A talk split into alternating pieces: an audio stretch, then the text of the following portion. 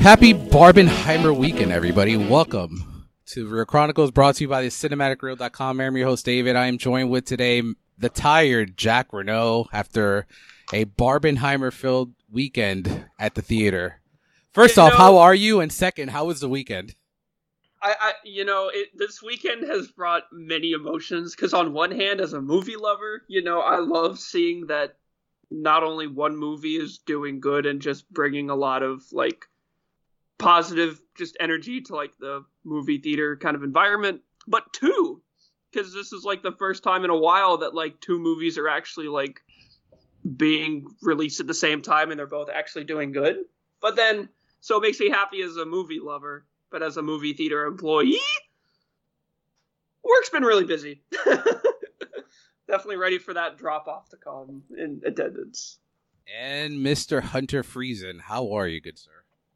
I am very happy to be on the customer side of the theatrical experience this weekend, is what I was saying, and the pre-customer experience. We'll say that because you know I, an actual theater filled with so many people. I mean, there was I was very underdressed going to Barbie this week. We'll say that extremely Um, underdressed. I had a Barbenheimer shirt for my like uh weekend screening, and I was underdressed for Barbie. Yeah.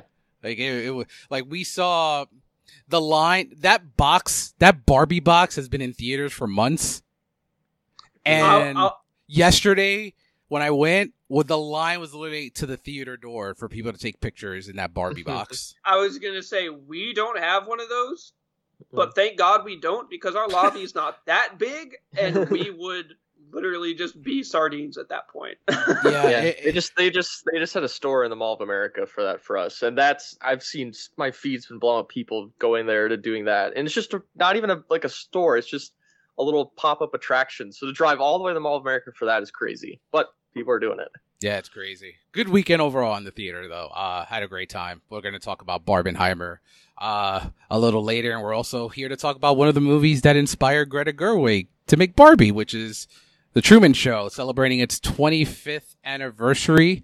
Uh, it's going to be a fun discussion and one of my favorite Jim Carrey performances. Maybe my favorite Jim Carrey performance. But We'll get to that in a little bit.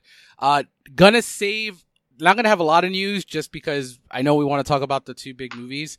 Uh, so we'll start off with date changes. It's 2020 all over again. Uh, so Challengers is moving from was has been removed from Venice and is moving to spring 2024. Probably going to be a South by South uh South by Southwest release premiere type of deal in my opinion. Um which is seems to be the start of what's to come. Uh, there's been rumors that Color Purple is moving to 2024, uh, Dune Part Two moving to 2024, um, and that's just some of the rumors that I've heard so far. Just initial thoughts. Do you think this is a one timer? or Do you see other things moving, Jack? I mean, with all the strikes going on right now, you know, um, the Barbie and Oppenheimer press junkets were a, pretty much kind of like the last, I feel like, until, you know, these all get settled. So it also has like implications, I'm sure, for like, I mean, Oscars definitely, because if Color Purple and Dune move, that means Warner Brothers pushes all their chips onto Barbie. So what that means for the Oscar race going forward, especially what it does for like certain categories and front runners, is going to be quite interesting to follow. I'll say. Yeah, I agree. Hunter, what do you think?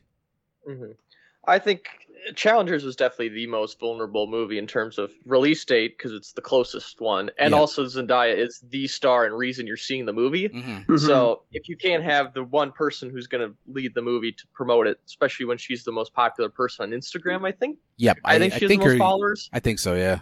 or or something like that. So like, well, they paid her ten million dollars for this movie. That's part of it. But yeah, part. I think this will be the start of something. I am, you know, the movies that are not Dune you can get away with because it's built-in fan base, but the movies that are movie star led, I think, are in deep trouble. I think. Mhm. What do you, So- so the one I, I kind of I agree with both of you here. Um, kind of been thinking about what possibilities are there. The safest one, I think, is Killers because it already premiered at Cannes. If that movie hadn't premiered, I could see a world where that shifts again. But it's it's Yeah. it's uh I think we're in the clear for that one. Uh hmm the NIF the NIF premiere so far, like I don't see Priscilla moving just because I think you can still put Sofia out there and that would sell the movie alone there. Uh, and it's not going to be a big box office hit. Uh, Dune Part Two is the most interesting one, the one that I'm kind of because it does have you. You mentioned like it does have the fan base already, but it also has Zendaya, and you could also Yeah, throw that's- Zendaya out there And Timothée Timothée and Timothée yeah. Chalamet. Yeah. So, uh, do you see non-Oscar movies moving? Like kind of like we, Mm. we we're talking off the line, Jack and I. Do Like- you see like like, Wonk- Wonka? like Wonka? Yeah. What about like Aquaman as well? Oh, that Yeah. can that can just get taken off the schedule. I if, I would just move it up to now and then just get it over. with. That's what I'd hope. Are they gonna give Haunted, Have it- give Haunted Mansion some competition next weekend? Oh, oh god. Yeah, give Blue Beetle and Aquaman double feature, and then we can just be done with all these dis- DC movies. Just Blue, end it right there. um, the whole um, um, the whole thing about Blue Beetle is very depressing for me because of the whole. This is the first Latino lead in a superhero movie, and the movie's projected to make twelve million dollars opening weekend. And I'm like sitting there, and I'm like, "Come on, man!" Just a, and now no one can push the movie, so it's probably gonna dip. And would it be shocking if it goes under ten opening weekend? I mean, no one knows who that character is, but um, yeah, we'll see what. The trailers aren't trailers aren't helping right now. Yeah, they're very Yeah. generic superhero, like nothing really standing out. I agree with with you there. Um, so yeah, we'll see what happens. I'm sure we'll find out things in in the near in the next couple of weeks.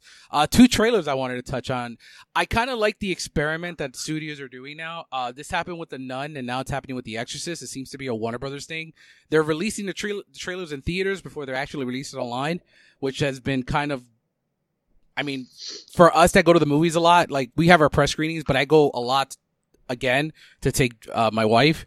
Um, and so I'm stuck seeing the same trailers over and over. So it's kind of refreshing to see something new that you didn't expect pop up.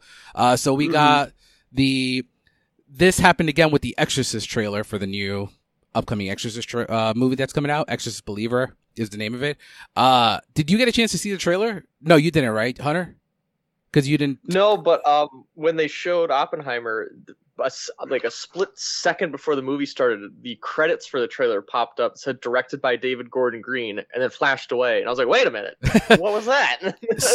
I was like, I know he's making a movie. Where where did that come from? And then it, then we didn't see it. So I have not seen this trailer at all. so I'll t- uh, Jack and I can talk about it like in a little bit. So the way The Exorcist is one of my favorite horror movies of all time. It's in my top 10 favorite horror movies of all time. The rest of the series outside of part 3 is absolute garbage. Uh Mhm. like some of the worst horror movies ever made. So the bar for Are this you counting like the Exorcism The posh- movies, No, no, I'm talking about like or the just Exorcist, just Exorcism? franchise, Okay, yeah. okay. Like Exorcist 3 I really really like. It's kind of like I'm going to bring up that movie. It's kind of the Halloween 3 of the Exorcist universe. It's kind of its it standalone is. thing. Mhm. But um the bar it has is kind of just like don't be Exorcist 2 heretic and you're fucking in the clear with me. That's kind of where Mhm. where I'm at. Uh the first half of the trailer feels like a Blumhouse movie, like a generic Blumhouse Yeah, I- movie. And then once Ellen Burstyn comes in, I'm like, we're fucking cooking. That's kind of where I start getting into it. What about you, Jack? I straight up, I didn't realize what movie it was till Tubular Bells started to play, and then I was like, "Oh, okay." uh, yeah, no, I quite excited for it. I'm glad they're bringing uh, Burstyn back. Um, very much, uh, especially I kind of like the direction that like her character has taken. You know, kind of becoming like the expert of it all, having to go after like having like written the book and everything like that. Um, but no, I'm excited for it, uh, and I'm guessing I didn't think I remember seeing the release date. I guess it comes out October, I presume. Uh yes, right for the Yeah. Halloween, Yeah, right for the Halloween Awesome. season. So perfect. yeah, Maybe that'll come out right before the Exorcist episode, so we can talk. oh About perfect. And Linda Blair, true. Linda Blair is in this movie, Jack. Did, was she in the trailer? I might have missed S- her. Three seconds, maybe that. towards Oh, the end of okay, the okay. trailer. I think that's her at near the end of the trailer, but uh, yeah, I'm very curious and uh, interesting to see two possessed girls. Not this time, not one. hmm The makeup looks Mhm. pretty solid, but Yeah. you know, well, we're gonna. I don't. I don't. We'll see. We'll see what happens here. I'm very. I'm cautiously optimistic. Uh, and then the other trailer that Hunter probably can't talk about is we got the trailer of the holdovers. Um, not really huge on Alexander Payne, so trailer looks to me looks fine. Nothing. I'm not really excited for it, but I'm sure it'll be an Oscar player. But he's never been my vibe. So, uh, Jack, what about you? Yeah. Uh, well, I, I guess I'll just say the trailer was mad long, or maybe it was just me, but I felt like there was a lot going on in that trailer, and I've kind of, maybe kind of felt like I had already seen a lot of the movie just kind of by the trailer and like kind of have an understanding of where it's going, but. I mean, I'm still going to see regardless. Paul Giamatti looks like he's really good, and when he actually gets a role that he can sink his teeth into, and he's not playing, you know, the villain, i.e., big fat liar. uh, he is actually a really, really good actor that I like, so I'm excited for it. Uh, I could see it being like a original screenplay winner, like we discussed, because that category isn't the strongest this year. Um, but we'll see. And Hunter, did you get a chance to see it? Oh yeah, yeah, yeah. I, I like the style of the trailer. It feels a bit Mhm, like the yeah. movie from the '70s. Uh, I agree with Jack. Uh, it tells you a lot, and I don't know what's going on with trailers recently. Where the Bob Marley teaser trailer's three and a half minutes long. Dune has two trailers within like four weeks of each other. It's it's very weird what's going on between the companies now, but I, I enjoyed it, and I, I hope to see it. Or I, I I will see it, but I hope to see it soon. yeah, this feels like Telluride type of deal.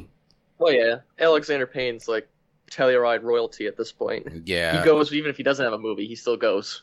So this, So. yeah, I can see, and we'll find out soon how good it is. Uh, and then the other news, I guess it's box office wise. So before we started recording, the Barbenheimer box office came, projected box office came in. So we may still have a little Mhm. bit of change here. So Barbie domestic opening is 155 million dollars, making it the highest opening weekend for a female director of all time.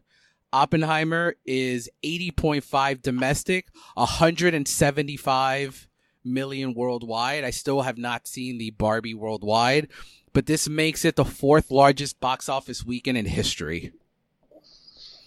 Good weekend. Good weekend. Yeah. Really? Wonder what the biggest one was. Was it Uh, just an Endgame weekend? Probably. Just Probably, because itself? Yeah, it was 'Cause one- Endgame gr- one movie. yeah. Endgame grossed a billion by itself. yeah. opening weekend, so- that. Uh, so yeah, that's pretty impressive. We're gonna see where the rest of the year takes us box office wise, but I think this is peak. I think it's just just substantially drop off in the next couple of months. like you just said, the only competition is Blue Beetle. So Mhm. you know, Yeah. it's not. I mean, there's there's there's Haunted Mansion, there's other stuff, but there's nothing in the next like six weeks that I'm like, oh, that'll make some money. I was like, I don't like that'll I don't knock know. Barbie down a few pegs. Yeah, so- I don't think anything will. I- this is where Tom Cruise wishes Mission Impossible came out in August. I- It really does. I do think um, the only movie the rest of the year that can compete box office wise with these like peaks are probably Dune if it comes out. Yeah. I can't really see anything else unless you can, Jack. maybe Wonka. Like the crit, like I don't know what what else is slated to come out at Christmas, but I mean, we got Marvels, and we got. Oh Yeah. yeah, I forgot about the Marvels. Yeah. okay. Yeah, I mean, just you know, exactly that. There's a teaser trailer for that a couple weeks ago. Now we got a full trailer for it, but I don't remember the movie. Yeah, that's a trailer we talked about off the line because we didn't talk about it last week. Hunter, Jack, and I are not too excited for this. I mean, when when Blue Beetle, the Marvels, and Aquaman, the last the rest of the year, I'm like, yikes. Yeah.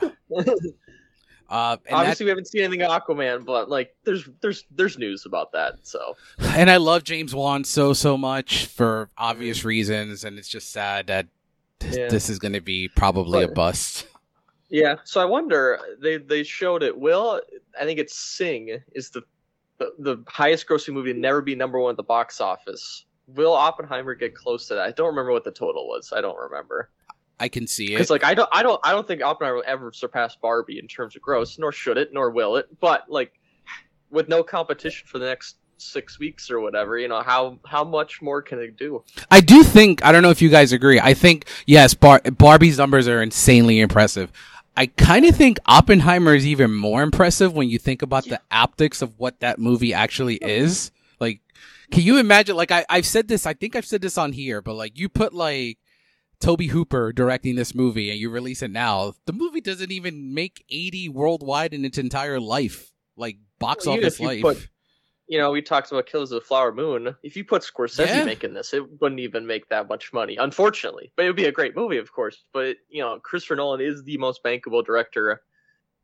I don't know even know who's number two, honestly. I agree. Like you could still say Spielberg, but it's like, uh, you know, Fabelmans really and a- West Side Story has shown otherwise, unfortunately. That's the problem. That's the problem. So like, it's Christian Nolan, bar none, the most. He is the star of this movie, Yeah, he and I love that. he kind of he's do like and shout out to Greta because she's kind of following in his footsteps in terms of like you start indie, you get this huge property, you do your thing, and then you could just become your name is what sells, and that's pretty Yeah. insanely impressive. I think um this is Nolan's highest grossing film in a movie not with Batman in it.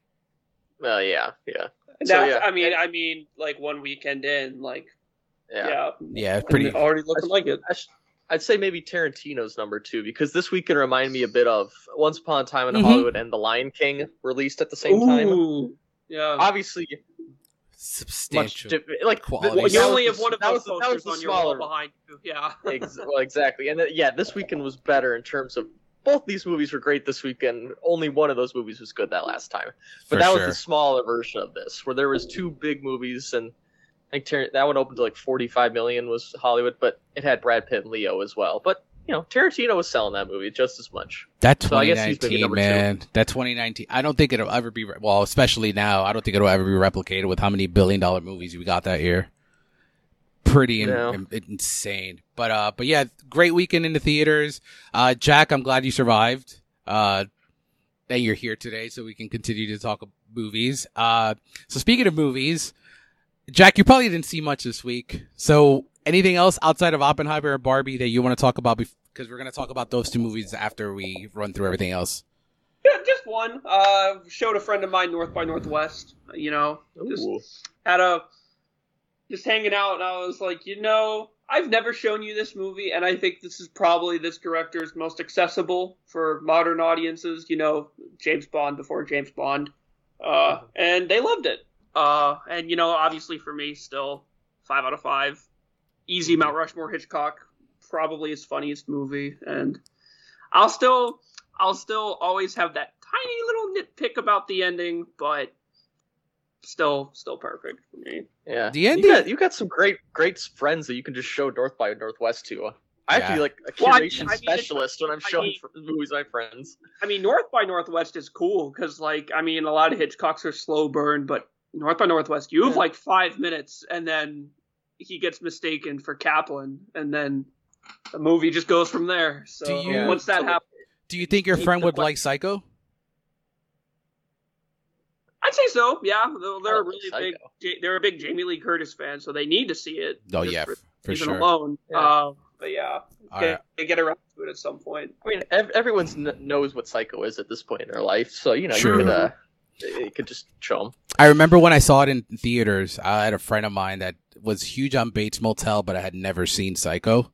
But she's very, very, very super casual, like insanely casual Mhm. with movies. So the movie ends, and I'm like, "Is this not a masterpiece?" She's like, "Yeah, "It's all right." I'm like, "Oh my god." Oh my I mean, the ending of Psycho isn't the greatest of all ever, but It's not his fault. I mean, though. the the sorry, well, yeah, Because It's the scene, fault, the scene is what it before the ending is not the is not the best. So, The- once, yeah, once they come back to Norman, it's like, all right, yeah, Yeah, oh, we'll- yeah, and- we'll get yeah. one final three point. I mean, yeah, the meeting of all the characters together not the greatest, but that final shot is Mhm. amazing. yeah. for sure. Uh, and then Hunter, uh, outside the big two, do you have anything? Uh, I only have two. The big one was uh, finally I bought the ticket for in like March. Uh, Doctor Zhivago on the big screen in 70 millimeter as well. Um, the weird thing is, we talk about box office. This is the eighth highest grossing movie of all time if you count for inflation. yeah, And and you look at all the top ten, it's like Gone with the Wind, Star Wars, The Sound of Music, and stuff, and like, and then I'm like, Doctor Zhivago. I'm like, okay, okay, I guess. So I asked my parents about it, and they both had heard of it, and they had not really seen it. So that kind of says where like when you look at the number of tickets sold, 30 million more people saw Doctor Zhivago than Avengers Endgame. But That's crazy. obviously a different theatrical landscape. When I talked to my grandmother know, months ago, she said The Sound of Music was in theaters for like eight months in Des Moines, and then after that was Doctor Zhivago for another six months. So for like a year and a half, it was just. I was gonna say it literally. It was just like the best picture top two that year. That's all you guys got.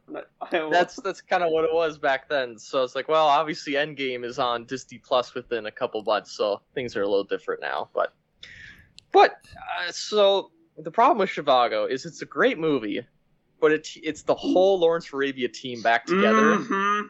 And they're not doing the same level of work. Even though obviously you can't replicate Lawrence Arabia, but it's like they're all doing A tier work, but not S tier. So you're just sitting there, you're like, man, this is really good, but it's not Arabia, so I don't know. Mhm. And the and the problem is Doctor Zhivago is not an interesting character compared to Lawrence uh, T. Lawrence, uh, nor is Omar Sharif as good as Peter O'Toole. But it's like again, who is? But I don't know.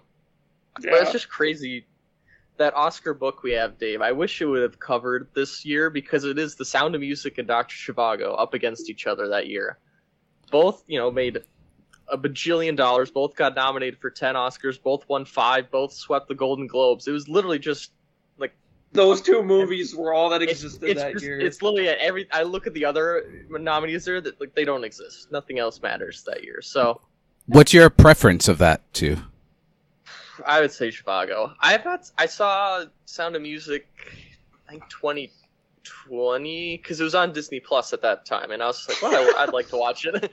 so and I'd like to watch it again, and that's why actually it's um uh uh uh the bigger movie in terms of legacy because it played on television every year. It's like the Mhm. it's like It's a Wonderful Life, but people had actually already seen Sound of Music, so they're like, Right. oh, I'll watch it again. Like my mom says, like, oh yeah, I saw the Sound of Music like 15 years in a row. I was like, yeah, that makes sense. Yeah, it's always like right before holiday too. They would always. Yeah. They still do that. I mean, I'm pretty sure it's still on like ABC. I have, Probably. I have to get on that. I've never seen Zhivago.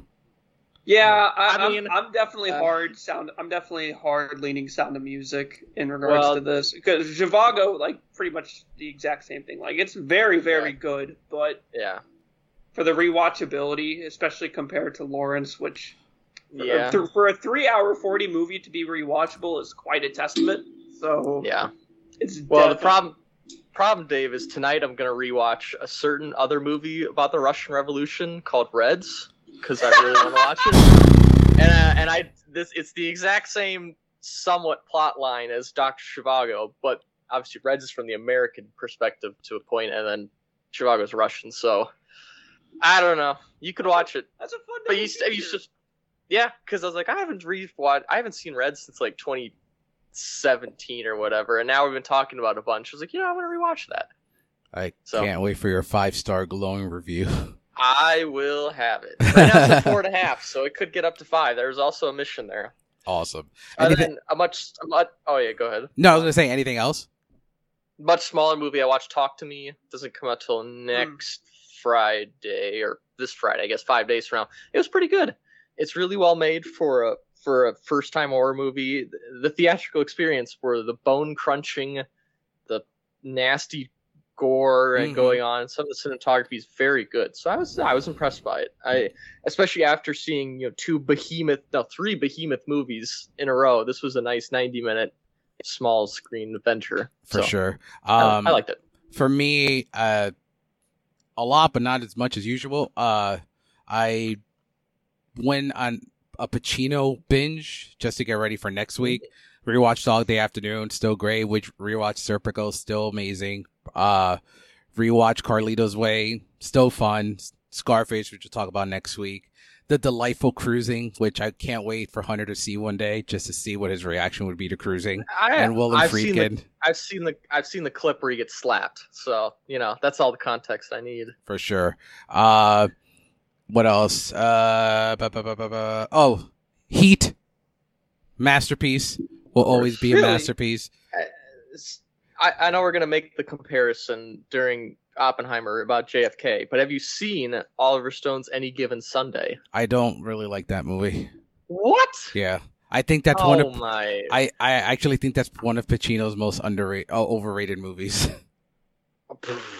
yeah, That's Pacino going like, "Hey, Oliver Stone, you're high on cocaine. I'm gonna get on that stuff too." And it's Like, I'm football? still- I'm Like, still fun. I'm still positive. I'm still three stars on it, but I think it's okay. everyone. I mean, a, lo- a lot of people like I'm that three movie. and a half. I'm not saying it's some great masterpiece, but it's really good. I think it's so much fun. It's a fun, stupidly So top movie. Jack will laugh.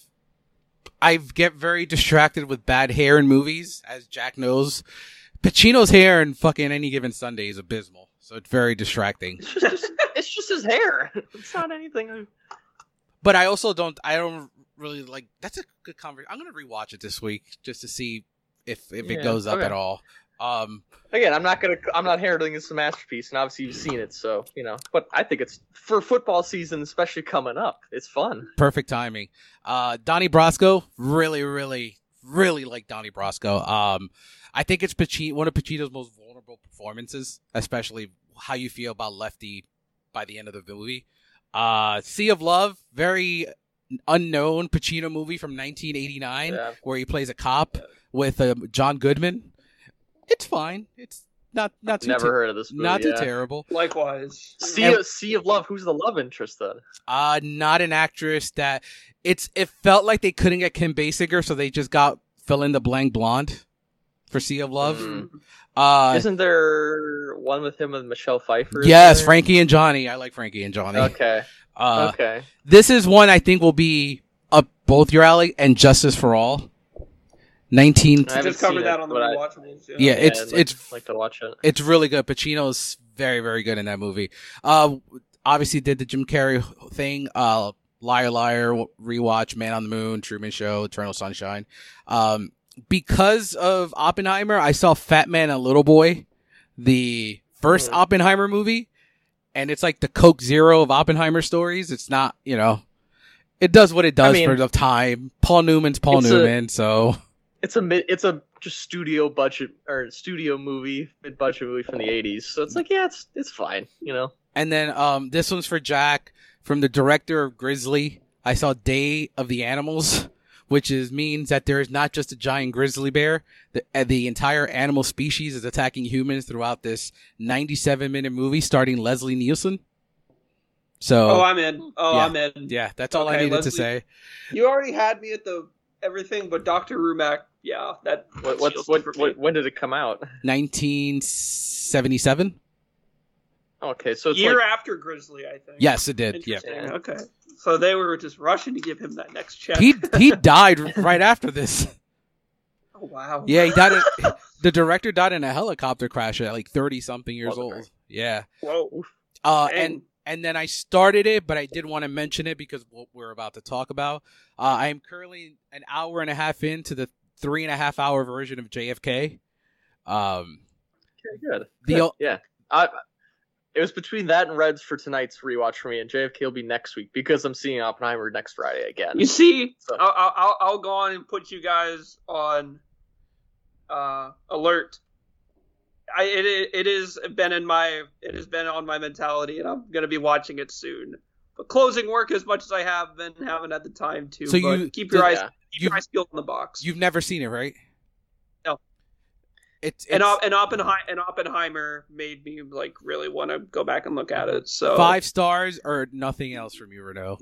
Five stars That's or true. nothing And else. then after that, you can watch Nixon, which is actually more closer to Oppenheimer than JFK is, because Nixon gets some really ch- weird shit going on in that movie in terms of the framing device. Not as good as JFK, but it's still really good. Nix, I, Nixon doesn't. I'm not huge on Nixon, but uh, I see the I'm- I see again, the I- similarities there too to Oppenheimer. The the the framing is because Nixon starts to the end and has like it, it cuts between all the different timelines kind of at once, kind of like Oppenheimer. Well, yeah. also has that. I guess And that also the JFK does this. cinematography is I think JFK does the kind same. of does too. JFK does the same thing of tra- and then um, but you're gonna love JFK, Renault. The best Yeah. Mount Yeah. Rushmore. I've said this for years. One scene stealer Donald Sutherland Not, is not even, it's it's above it's Mount like- Rushmore. He gets his own mountain. He gets Dude, Crazy Horse. He gets his you. own You're not fucking ready for Donald Sutherland in this movie. Uh, it's Yeah. ten minutes, right, Hunter? Like tops ten minutes. It's probably like five minutes, but it feels like ten minutes in a good way. In the good way, because you're like, man, this guy's just cooking. Cooking. Good. and Uh, it's it's still on Max, right? yeah, so you'd get the regular version, what- not the not the three and a half hour. But you're fine. You're fine. I, I'm, yeah. I'm gonna start. Actually, with, I'm gonna start with I- the I- one that they saw. In I, uh, yeah. I honestly don't know what the difference is between the two of them because there's so many scenes. I can't keep track of what's new and what's not because it's like there's a thousand scenes. You add a thousand and ten now. It's like I don't know. It's the what if version of if Silence of the Lambs wasn't there, JFK sweeps that season. I don't think anything beats. Or if Oliver Stone hadn't already won two Oscars, Yeah. I guess. it's it's his best movie for me. I would have given him. I would have given him his third Oscar, but I know that's not how it would work. So I, concur. I would have. Would you have split if you had to split? I mean, personally, I would have just given JFK everything. Me too. Me too. Obviously, nothing wrong with Silence of the Lambs. So like, I, I have. I'm not looking back on like, damn, really could have. It's like, yeah, it's fine. Yeah, I'm I'm with you there. Uh, right now we just got to um Kevin Bacon, where I'm at right now. So Uh-huh. Kevin Kevin Bacon's pretty good in that movie. Yeah. He's he's really good in that. And if we look at, we're gonna talk about Oppenheimer first now, but like if you look at Oppenheimer with the cast, JFK is like who's who. Every scene you're Mhm. seeing someone Oh, yeah. new in that movie. You're just like, oh Is shit, Jack Lemmon. after A-list. Yeah, Walter Matthau Walter has like Matthau? 30, sec- 30 seconds he's in the movie, literally. But then he's like, oh, killing it. One scene on a plane, Jack, with Walter Matthau and Oh, Kevin yeah. Costner, He doesn't even stand like, up. He just sits there. chef's kiss, my friend, chef's kiss. Mhm. Uh, but yeah, Yeah. uh, we can talk about now Oppenheimer and uh, Barbie. We'll start with Oppenheimer. Um, it's very, very, very, very, very, very, very, very good. Like insanely good. Uh, I saw it on 70 millimeter IMAX at Lincoln Square in New York City. It is one of the most like insanely enthralling IMAX experiences I've ever had. Um, the film was ripping in the worst possible places in the movie though uh that's the biggest deterrent in terms of my experience watching it the first time but i was fully enthralled i think this is dark knight remains my favorite nolan film but i think this is him pretty much at his best putting all the pieces together i think it's his best screenplay his best direction um character work wise i think it's some of the most engaging out of any nolan movie i've ever seen uh Cillian, I mean, I, it's a too, maybe too subtle for a win, but I, God, man, he's so incredible in this. Um, Robert Downey Jr., as much as I love the Marvel stuff, uh, it's great to see him with the shackles off, just to see him cook the Mhm. way he's cooking, cause a lot of people that had seen it that I warned them about RDJ, they're like, oh, for like two hours, they're like, what is Dave talking about? And then the third hour hits and you're just like, Yeah. boom, boom, boom. Sure. So when you remember, outside, he's not just Iron Man. Like, he's incredibly captivating to watch just as a performer. I 100% agree. I- Iron Man capitalizes on that, but this is him going like, you know, guys, I'm not just Iron Man here. the sound design i know his his sound design gets critiqued a lot i think pretty much the best i've seen from him I was just happy. I was like, I can hear everything. It's all good. I'm like, perfect. I don't need it to be ear shatteringly loud to get the idea. ludwig score uh, i know it's early but can we just call it a day already on that I mean, we got to wait for Hans. I was gonna say if If- if if if, it if, comes dude, if dudes you know. if dudes push, then bring out the fanfares. Yeah. Yeah, that's gonna be a- to think of what. Yeah, what would be number? Yeah, what's even number two at this moment? Like, who did Lu- Lugo get? Like, even replace? so Uh, what if if we don't have um hansi i mean it's not gonna win Okay. but i do think the best score of the year outside of that for me my favorite is probably spider-verse if i listen to that score often the spider-verse score is really really good Yeah. outside of that, but it's not competition to Ludwig, so it's, it's No, the only only one that I've seen that I'm predicting with an asterisk is the Zone of Interest, which has a magnificent score, but it maybe totals less than 15 minutes of the score. like it's very small, but it's it's all killer, no filler. But when you compare it to Ludwig's score, which is two hours long, it's like, well, Mhm. And does I- that work? and I do think like this follows Nolan's trajectory of like uh dissecting like the the frail and like imperfect lead with Oppenheimer, and I think that dissection does well. And of course, for me, like the movie is just about not just Oppenheimer, but the whole the whole ideologies of like government and government greed and how government and human beings are basically we're all killing ourselves. We're basically self-destructing ourselves. And yeah, I mean, I'll let you guys cook because I have a lot more to say. But Jack, go for it. Yeah, no, I mean, I was surprised I watched it on Friday because didn't leave work till mad late the night before. But I managed to wake up and I was like, yeah, I'm gonna go see Oppenheimer. And mm-hmm. Christopher Nolan honestly has never been like one of my all-time favorite directors. He's one that like I obviously respect and admire quite a bit, but never one whose movies are like constantly in my like rewatch rotation. None have really like stood out, but this one might be the one to do it. I mm, freaking good. love this. The three hours. I mean, three hours is three hours, so you're gonna feel it regardless in a theater. But I mean, the first two hours, just you know, the constant dread of knowing what's coming and what he does to convey that dread works so well for me. And then, you know, the final hour of it, the whole courtroom procedural of it all was on first watch. I, it, it was really, really good. But last night at the end, like when I was done with everything I needed to do at work, I went back and rewatched basically everything from like 30 seconds left mm. on the Trinity countdown until the end. Okay. Um, so that's the favorite part of the movie. Mm-hmm, the yeah, part. and the every, every, everything at Los too. Alamos for me was probably my my favorite in the movie. But yeah. rewatching the the back hour, um, like you said, Dave, it just completely wowed me, especially in terms of uh, RDJ. Um, but yeah, no, this might be my new favorite Christopher Nolan movie. I might I might sleep I might sleep on it, might give it another full rewatch, but this is definitely the most I've thought about a movie that he's made. I can definitely say in my case. It's the first movie I saw this year that I said, yeah, this could win Best Picture. This to me feels like uh, we we we already mentioned this. Like it, this kind of reminds me of um, like Wes Anderson with Grand Budapest, where Oscar, where it's kind of just like an amalgamation of like everything great that he does, and then mm-hmm. and then some. Like you, you know, we've all, we've talked, Dave, that Nolan kind of has had this pattern of you know the one for you, one yeah. for me. This kind of feels like it's both at the same time. I agree. I... So I, I I think that also just like really really like healthy overall, just like how well this movie plays. It's rewatchable. It's inform. It's informative, and it's just a lot of things at once. And I freaking loved it. And mm-hmm. Hunter, I know to to preface, like Hunter is the hardest critic out of all Hunter, of us. So to see, so to see four and a half yeah. from Hunter, like I can imagine he was quite oh, overwhelmed yeah. by it.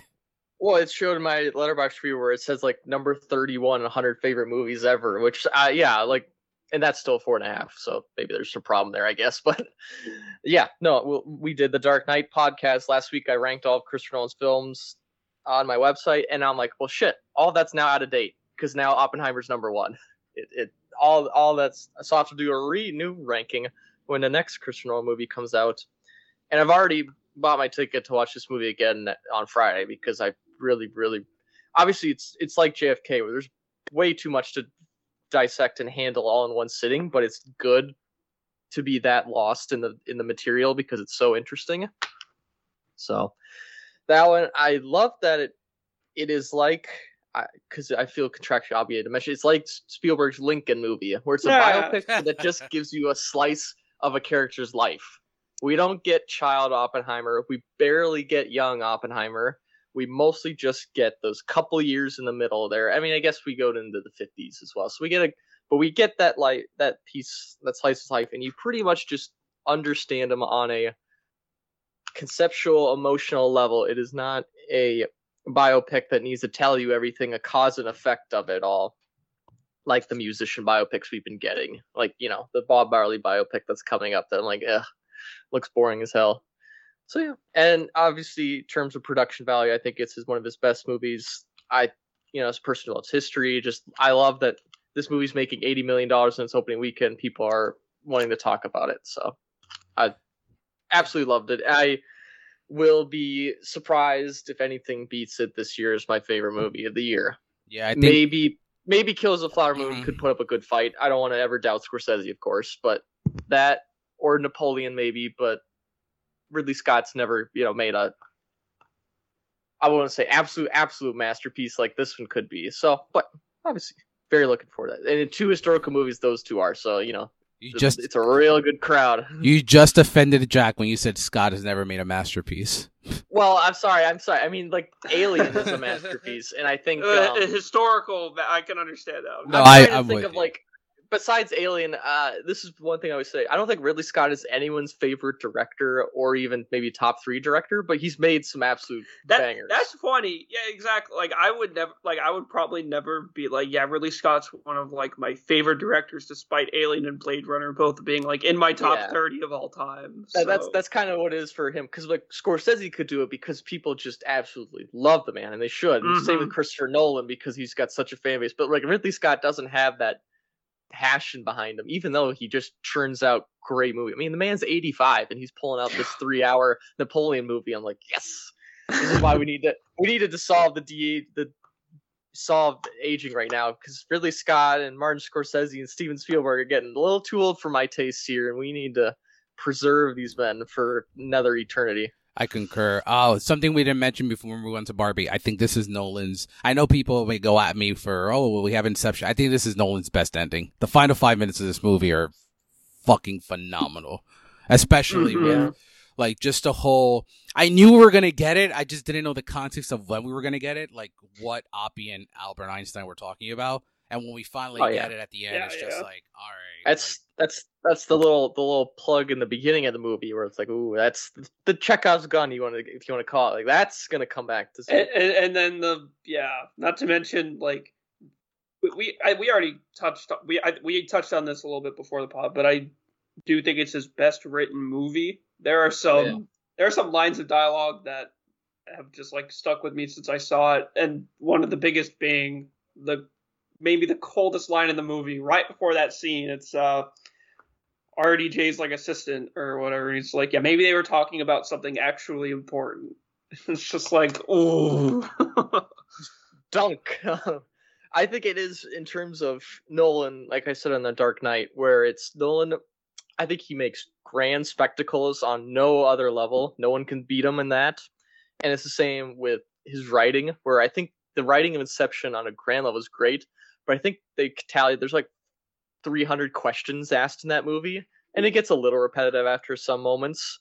This movie doesn't have that because the questions are all exciting and it's not defining what's actually happening. It's well, it kind of is, but it's defining the characters, not the rules of the world. And the same with the the fight choreography in The Dark Knight and Inception, where I kind of said it's not the greatest.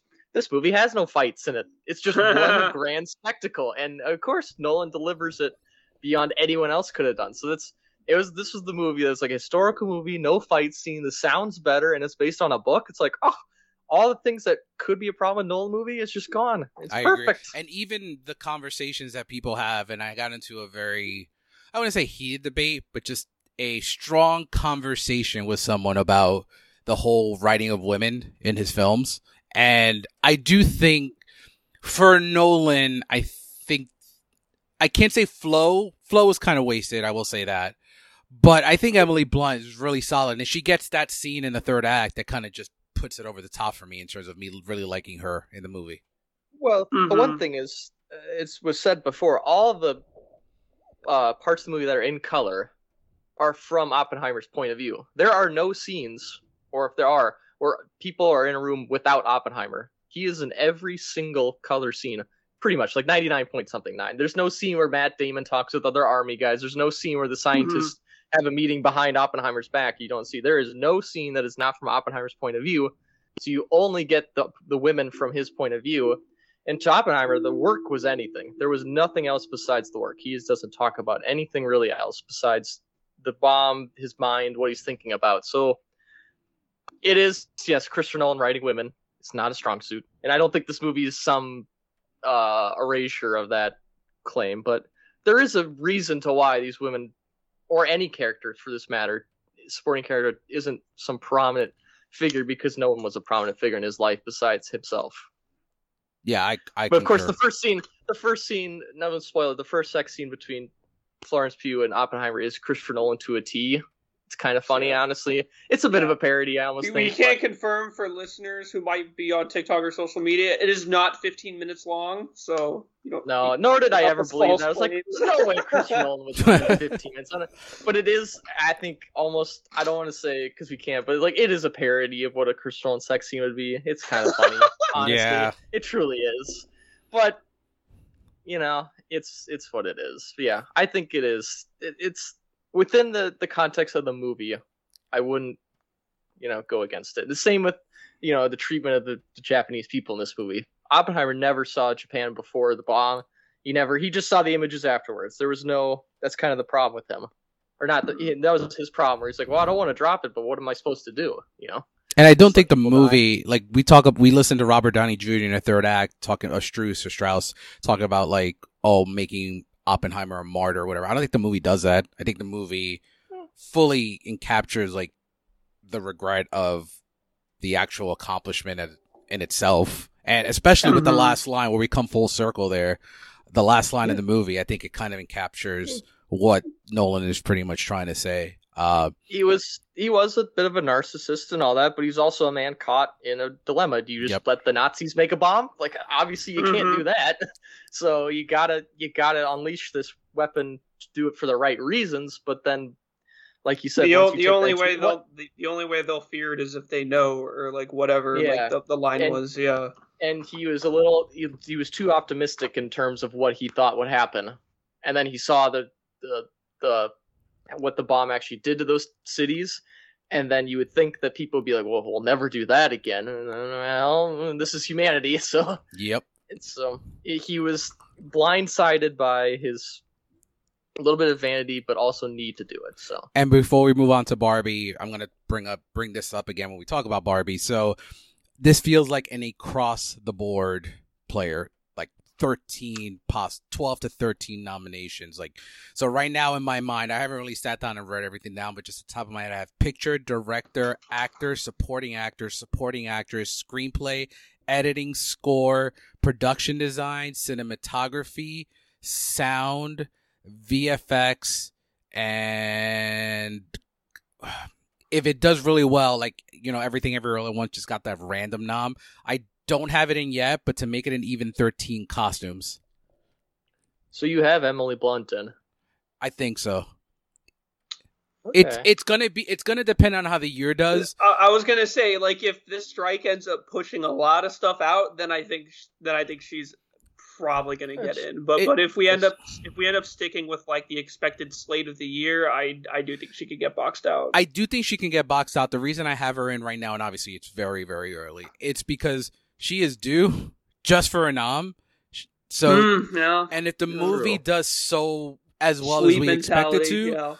I don't think she's gonna win. That's not what I'm saying. But just No. her getting in, I think Check, would be checking the box yeah Oppenheimer Any- I think, yeah, if you know if the movie overperforms and uh, more people drop off, there's definitely room for that. That's that's true. yeah. So does I mean- Universal have anything else no, big this is it. that they're pushing okay yeah, This is it. Um, Wait, not well, that's Oscar probably. There's probably there's probably something big, Yeah, but it's not. I mean, Jack, big, I they do have the Super Mario movie. Okay, I was like, wasn't there True. some other big movie they had? But obviously, I remember Yeah, when I said in April this movie was going to get an Oscar nomination, and some people laughed at me, and now I'm like, I think this is getting an animated feature I- nom, man. That 1.3 billion dollar mm-hmm. box office, they love I getting think those it's an movies in. animated feature probably but there's also some movie called Frozen Two that made a billion dollars, Oh, and it got snubbed. I Nope. forgot about that. Well done. and nobody totally really liked about that, movie.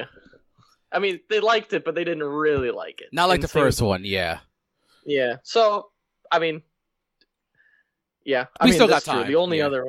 My- I, I know I'm not, and nor, nor do I watch all the animated movies, so I can't tell you personally. Because honestly, I mean, I think Miyazaki's in. Obviously, uh, uh, Spider Verse is going to win, and then oh yeah, I, I, I have that one, the Teenage Mutant Ninja Turtles movie, yeah, same here. Ooh, That's- yeah.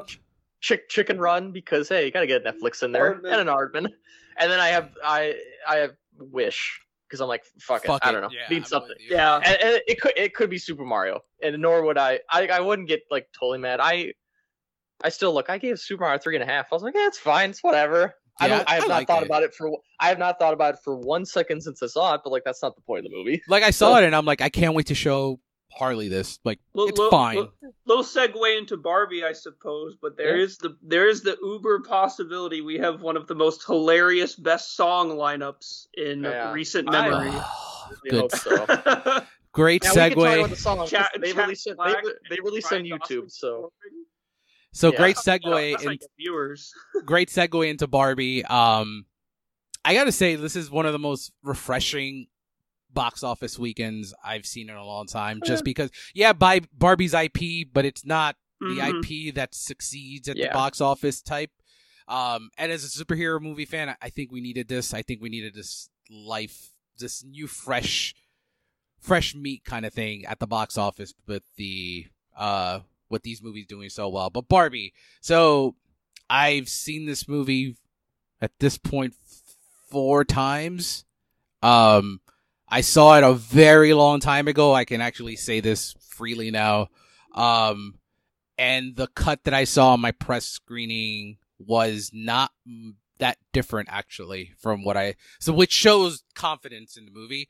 Um, I so loved was it, a test screening? Then I guess they were doing. yeah, it, yeah, I Yeah. loved it. I thought it was phenomenal. I think, I think this movie's gonna be, and I know it's very hyper. Speaking in hyperbole, after one weekend, but seeing it with like a general crowd, especially like women, like my wife, Mhm. and she cried three times, like bawled three times, just in s- specific scenes that I don't want to spoil. That I think every you know anyone that sees it may get emotional for. Um, I think is going to be a generational movie for like females. This movie is one of the funniest movies I've, I've seen in a long time. It Mhm. it throws jabs at people like Hunter, myself, and Jack, and I thought it was hilarious. Mhm. I took it very personally. nah, I'm not that I'm like um the the You're one not a fan, moment, not you know. a fan of the, the the Justice League's jab. No, I didn't. I don't give a shit about Zack Snyder. like I watch his movies, I'm gonna defend him. I don't give a Shit. There's the other one where they're watching a movie on TV. yep, that's it. That's the one I'm talking Yeah. about. With, Yeah, with- and not that I'm that kind of person, but I'm like, well, you know, if you hadn't Yeah. seen it, like that person deserves to be made fun of because imagine talking over that movie. Oh, yeah, that- not watching it. I'm not that. I'm like, we are watching, we are watching that movie, but we are not saying anything because you have to listen. The subtlety of the Yep. movie. I I'll told say before the movie. I told Jack I never thought that I would hear Robert Evans' name in a Barbie movie Oh yeah. Hey, he deserves it for that movie. for sure. Maybe But not for the rest of his life. but overall, like I think th- I was scared for 15 minutes when they go to the Mattel office for the first time. Yeah, I, That's I was wondering about that, knowing your certain thoughts on one of the stars. Yes, so I was very very worried, and I'm like, oh no, please don't like do this, Greta. And then once a certain scene happens after, I'm like, okay, we're good, we're back in it, and then I was pretty much in the rest of the ride. I Uh, will say if, if there's a movie that that ki- if there's a movie where Will Ferrell's like kind of whole like shtick has worked best in recent memory, it's probably this. Given like his role in the movie as like the CEO of a toy company, so Yeah. he I- made me I- laugh more than more than he has in a very long time in this movie. Mhm. Just like, and it was a very small things. Like this is a spoiler, but I- it's not really like deterrent to the movie or anything. Um, when they're trying to use the ID card and he drops it out. And he's like, "We're never gonna get out of here," and it just opened. He's like, "Oh, we never needed it anyway." Yeah, that was really funny. mhm. Um, but overall, I mean, Margot Robbie and Ryan Gosling were chef's kiss. I mean, they're phenomenal. Mm. Um, one of my favorite Margot Robbie performances, to be honest. I think she captures. It was a very f- great comedic performance, but a great emotional performance. She balances the, the duality of that very well. Uh, but yeah, I mean, those are my initial thoughts. Jack, what do you think? Yeah, no, I I saw this movie immediately after Oppenheimer, like 245, packed crowd, which was very very nice. And yeah, I mean, my audience just ate up this movie. We like everyone laughed. Uh, everyone was just like.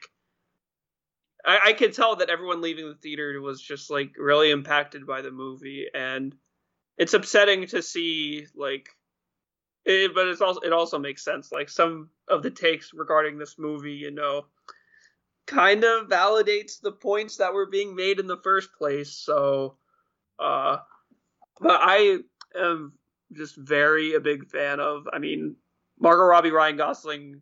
It's gonna be said so much, but they were just lightning and lightning in a bottle. Michael Cera, I loved the casting of him. Yeah. Uh, mm-hmm. And then yeah, I mean, when we, it was first kind of announced that you know it would be going to when it like announced that like the turtle was going to take it, they'd go to the real world. Um, I was very happy with how they pulled it off and the extent at which they just kind of hammered it home, especially with the ending of it and kind of the ending of Margot's journey. Uh, and then of course, you know, it's like, oh, we're gonna get like a really nice ending, and then they hit that final line and just hit it right out of the park, mm. and then cue Ice Spice and Nicki Minaj. Facts. uh, but no, this is yeah. one that I'm definitely gonna be going back to in uh, a few days, I'm sure. Um, and yeah, it's gonna be. You, you, like the more we talk about it, the more and more I'm sure it's going to be a big Oscar player. Like, yeah, I, if it if it doesn't like if it doesn't win production design, I will be sad. I'd be pissed. I, Not I, sad. I, would be furious. No, like yeah. I, mean, I was gonna say like Dune. It's gonna be hard because production design this year is gonna be a bloodbath of anything. But that that feels like the one. Like if it's gonna win anything at all, probably production design. I'd say.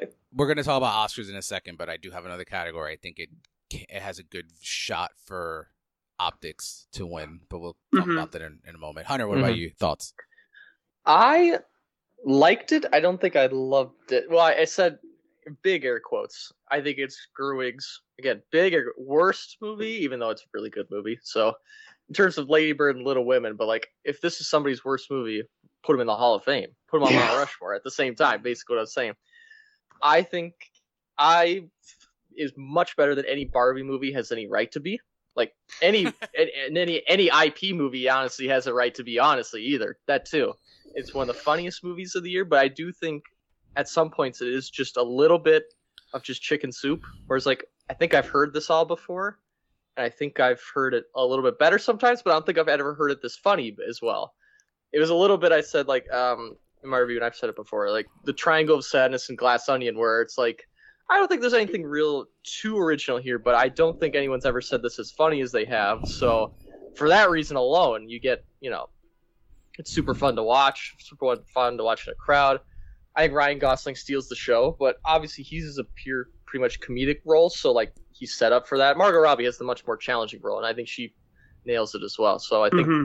both amazing.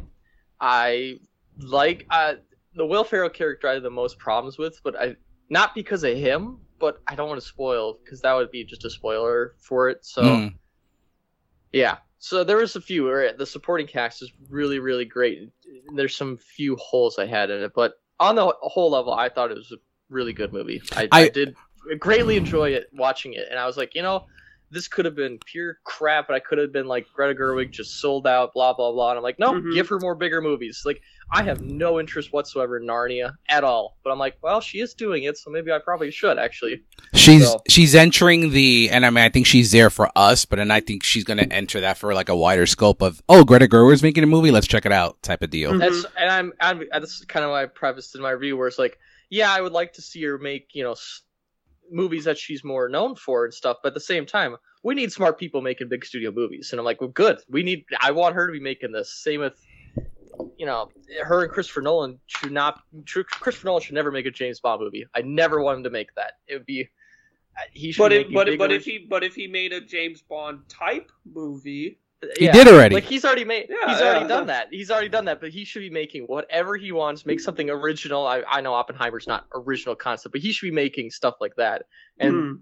you know, Greta Gerwig is known for more indie movies, but like we need people like this to be making. Again, Barbie's not original, but we need t- people taking these concepts and making something original out of them. And I'm very I, glad that she was able to do that. I mean, heck, like, is this kind of not a similar trajectory that Nolan maybe had. Yes, You know? Oh, yeah. literally. I mean, it's every like, it's every filmmaker. They start small and then they make big movies, and you know, it's it's that every big studio directors kind of had it. Like the Spielbergs, the Scorsese's, they all started small, made personal movies, and now they're making still personal movies on a huge budget. Same as Barbie. There's obviously connection, personal connection to it on a hundred million dollar budget. and I do think Oppenheimer is basically the most perfect Christopher Nolan figure to do a biopic of.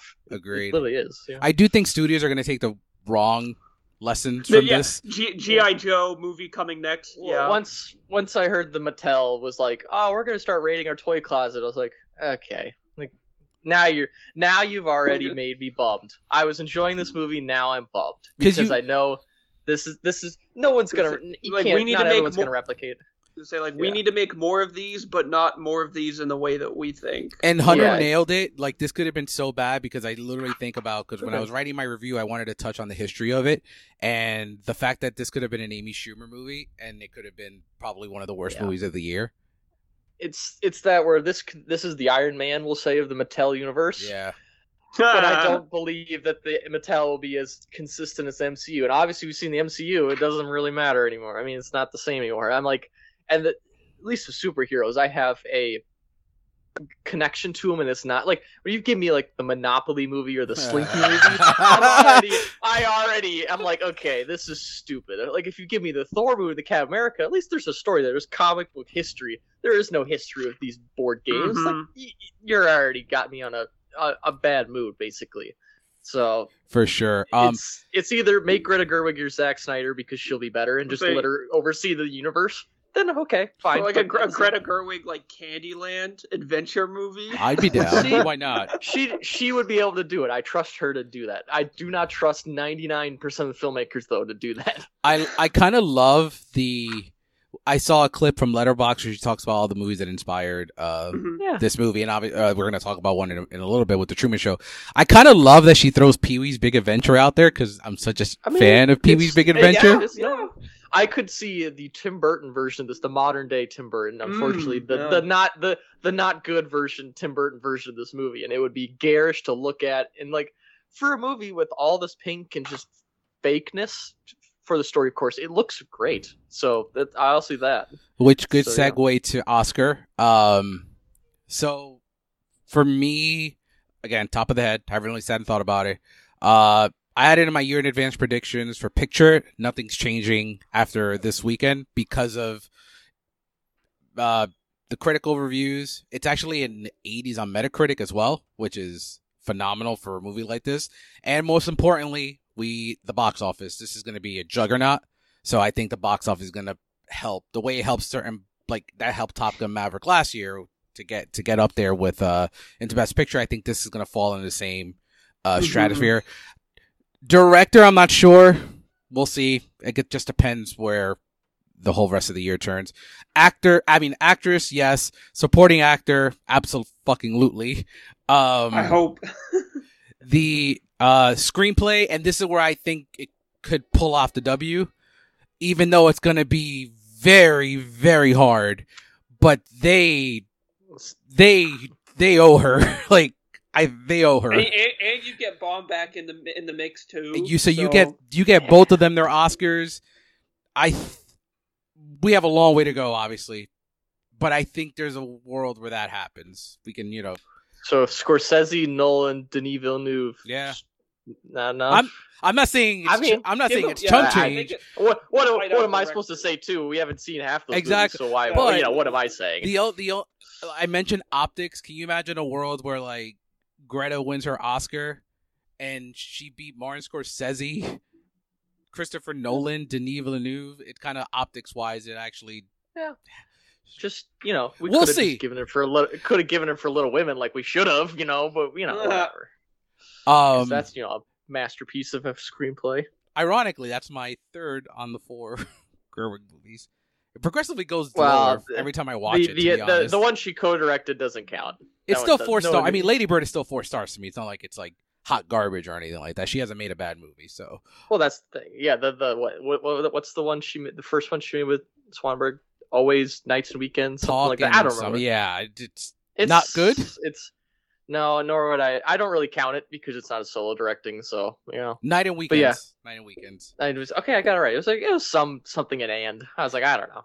Um, but yeah, uh, I mentioned screenplay, production design, original song. It has it has a chance to do the La La Land of getting two in, depending on how weak the lineup is. Because the Billie Eilish song Yeah. is incredible and plays in a perfect part of the movie. Yeah, And then I'm Ken. It's like, come on, man, music. do you Bro, it's think- it's such a it's such a gonna- joke song though. I do you don't know? I, I think I'm. I think I'm like 75 percent sure that Van Halen had.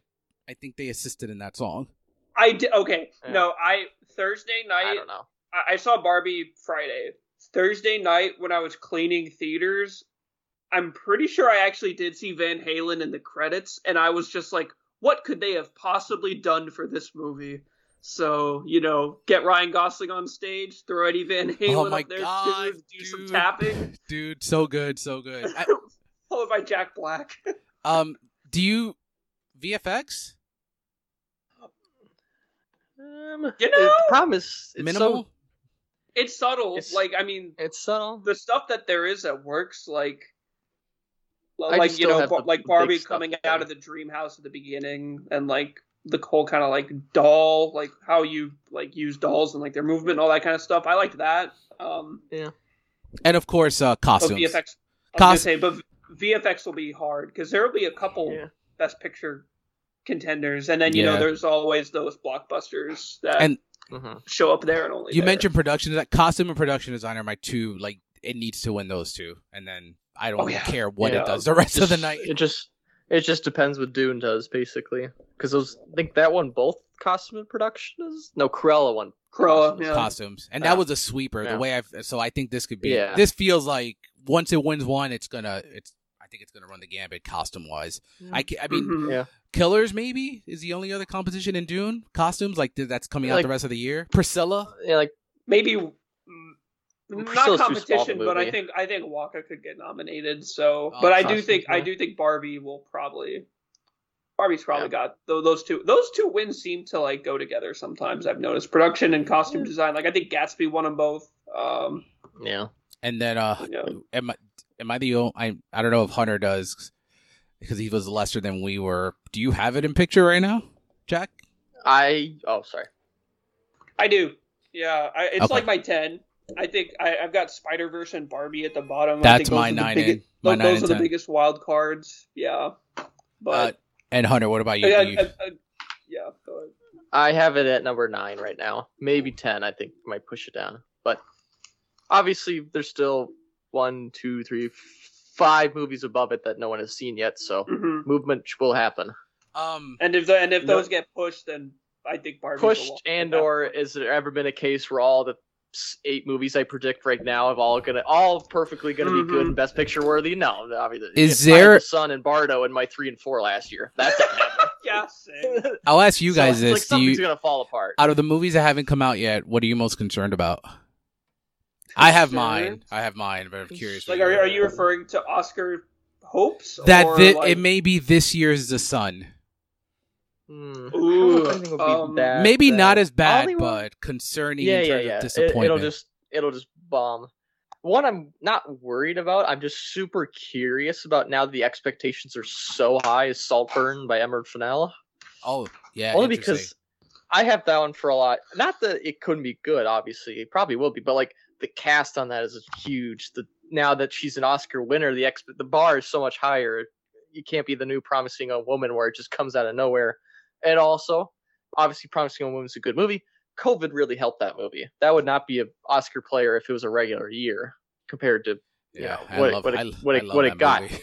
so I'm It's a good did, movie. I I think it's good, but it, you know, it's it was so that one I'm most curious where it's like number five in my best picture right now. But I'm like, well, we'll see because that's not going to be some replication. That's just going to be easy. And Jack, what about you? Um. Hmm.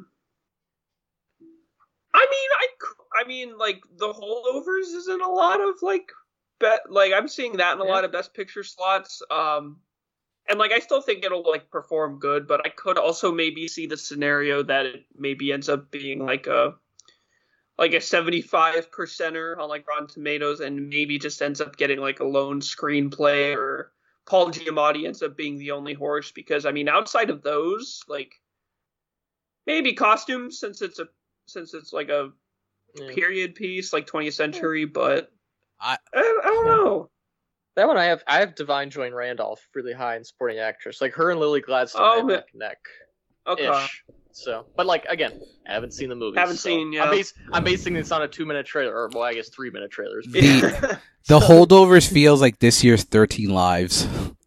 Tested Oh, it'll really be better than that. tested It'll be well. Better than that. They paid thirty million dollars for this movie. They'll push it. It's focus I feature. gonna Paul- Paul Amazon, Giamatti- Amazon, Amazon doesn't know what the hell they're doing. So that's why I'm sort of worried for Saltburn as well. They don't know what the fuck they're doing. And then from I, I think Paul's probably pretty safe to get in I will say so. Alexander Payne is also the weirdest man to have three Best Director nominations. So like, they like him. They like him somehow.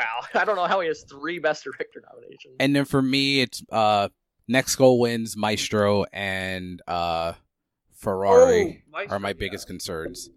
well, And I love Michael Mann, but I, it's also I don't have a concern about Ferrari because I'm like, well, it's Michael Mann. yeah, Like, I guess you're right. Yeah. I like I like him. It's just like I actually don't have it at all getting Oscar nominated at all. But like Neon definitely helped by buying it. But that one, next go wins. I don't think I have a single nomination either. I actually have it Maybe- at nine with the right now in my initial Yeah. first first round of stuff. But uh, Yeah. is the biggest one for me, like the biggest concern. Well, well, yeah, I guess I can't, I can't say anything. yeah, yeah. I don't want to say anything. But yeah, Yeah. yeah, I, know- I know what you mean. So Um, that's why I'm not. I can't refute anything because I'm like, well, yeah, yeah. Um, more evidence.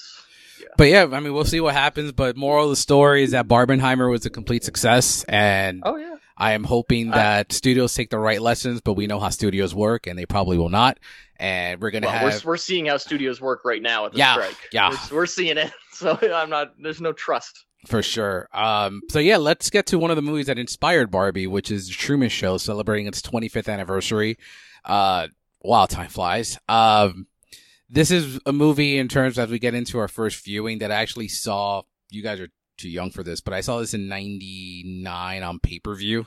Like where you just pay two Wow. or three dollars. It's essentially renting it on Amazon right now. You would just rent it yeah, yeah. on pay per view. You watch it. Um, I liked it, but as I've grown older, I kind of I didn't really know much as at that age, but I found like an appreciate such an appreciation where it predicts the falseness of reality television, like stuff like Big Brother, Survivor, like Jersey Shore, Mhm. like all this stuff that came in the 2000s, 2010s. I feel like the Truman Show predicted it so well.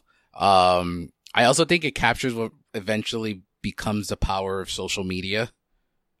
When it comes to like Truman's life inspires audiences around the world as we see like certain influencers be such a crucial I guess hero to a lot of people whether for good or bad.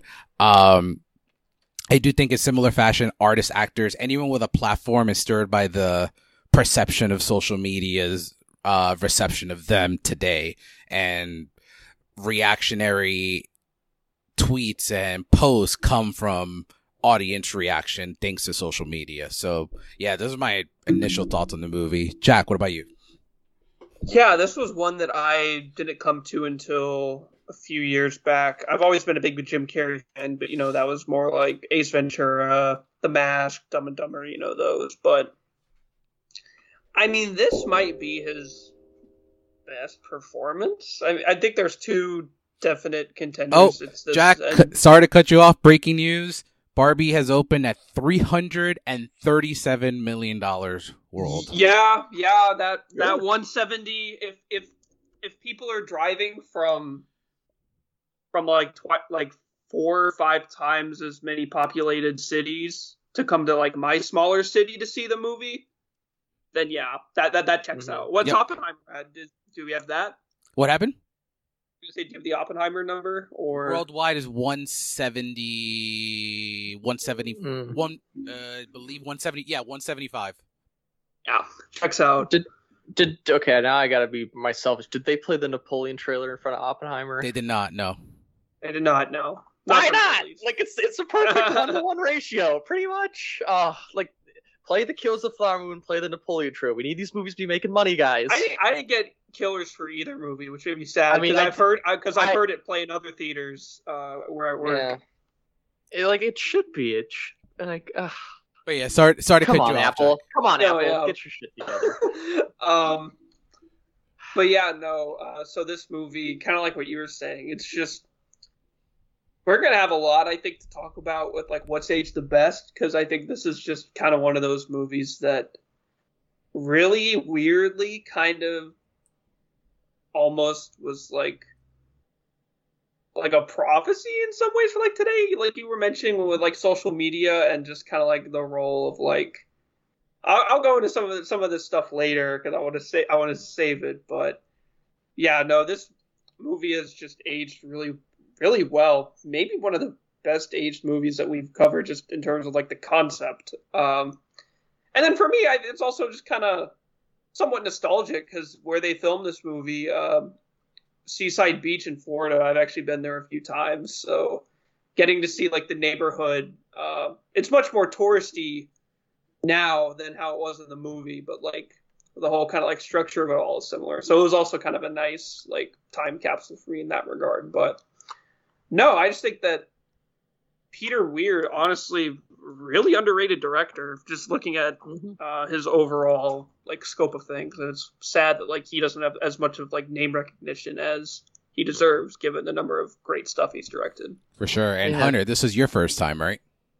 Yeah, I finished it 12 hours ago. We'll say that. That's Yeah. honestly when I finished it because I had I with the busy week of the other new movies and the other big movies. This one, I was like, oh, I'll watch it Thursday, and then at that point, it'd been like six days in a row. I watched the movie. I was like, I need a break, and then it became last night. I was like, oh, I got to get on this because yeah, this is a movie that it, again had been on my watch list forever, and I had not seen it. So I was glad that Barbie was coming out and we were going to cover the podcast because I need excuses to see movies that have been on my watch list for five years. So, and I've greatly enjoyed this movie. It is one of those movies that flew by for an hour and 40 minutes, uh, thanks to the concept. Obviously, Jim Carrey is one of the most charismatic and just watchable performers. When he's when he's you know he's got also the biggest I think high and low. Whereas like bad Jim Carrey is really bad, but really good Jim Carrey is like like this Mhm. and other movies where it's just flawless stuff. So where it's like just movie stardom at like its best. So yeah, I you know loved it. I've not loved it. I'll say that, but I really, really, really liked it. So Awesome. So yeah, so moving on to the production of the movie. The movie, as Jack mentioned, was directed by Peter Weir, written by Andrew Nic- Nic- Niccol.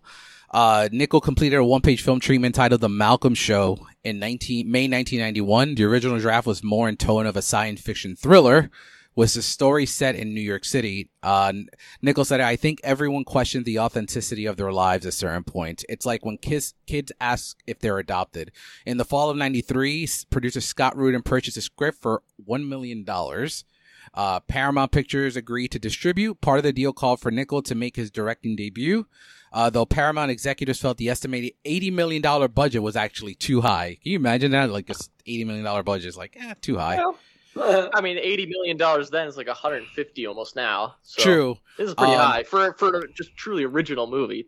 Paramount wanted to go with an A-list director, paying Niccol extra money to step aside. Brian De Palma was under negotiations to direct before he left. Uh, United Talent Agency in March 94. Glad he left. Not I mean, Brian Brian De Palma is like a surveillance movie by Brian De Palma would be fun, but not in this tone. I don't think it would. I don't think he would be pulling it off. But like he could do the crazy camera work and all that. It'd be kind of interesting. So some of the other directors before Peter Weir signed up in '95 were Tim Burton. S- Yeah. concept wise, it makes sense, but He could. This Uh, this is Tim Burton in a better period, but This it's is- also yeah, like, yeah, this don't is post Ed Wood. This, yeah, I was gonna say post Ed Wood. I, w- I wouldn't have minded. It- Sam it- he could have he could have done it. Sam Raimi. Hmm. He could have done it. It's Yeah. he could do some weird stuff as well. He could be fun with it. I don't Te- like it wouldn't be as good, but he could do it. Terry Gilliam. Yeah, Again, that would. could act- that. I think that would actually really work. Uh, yeah, Barry Sonnenfeld. sure. He Hot was- off, hot he- off of Men in Black.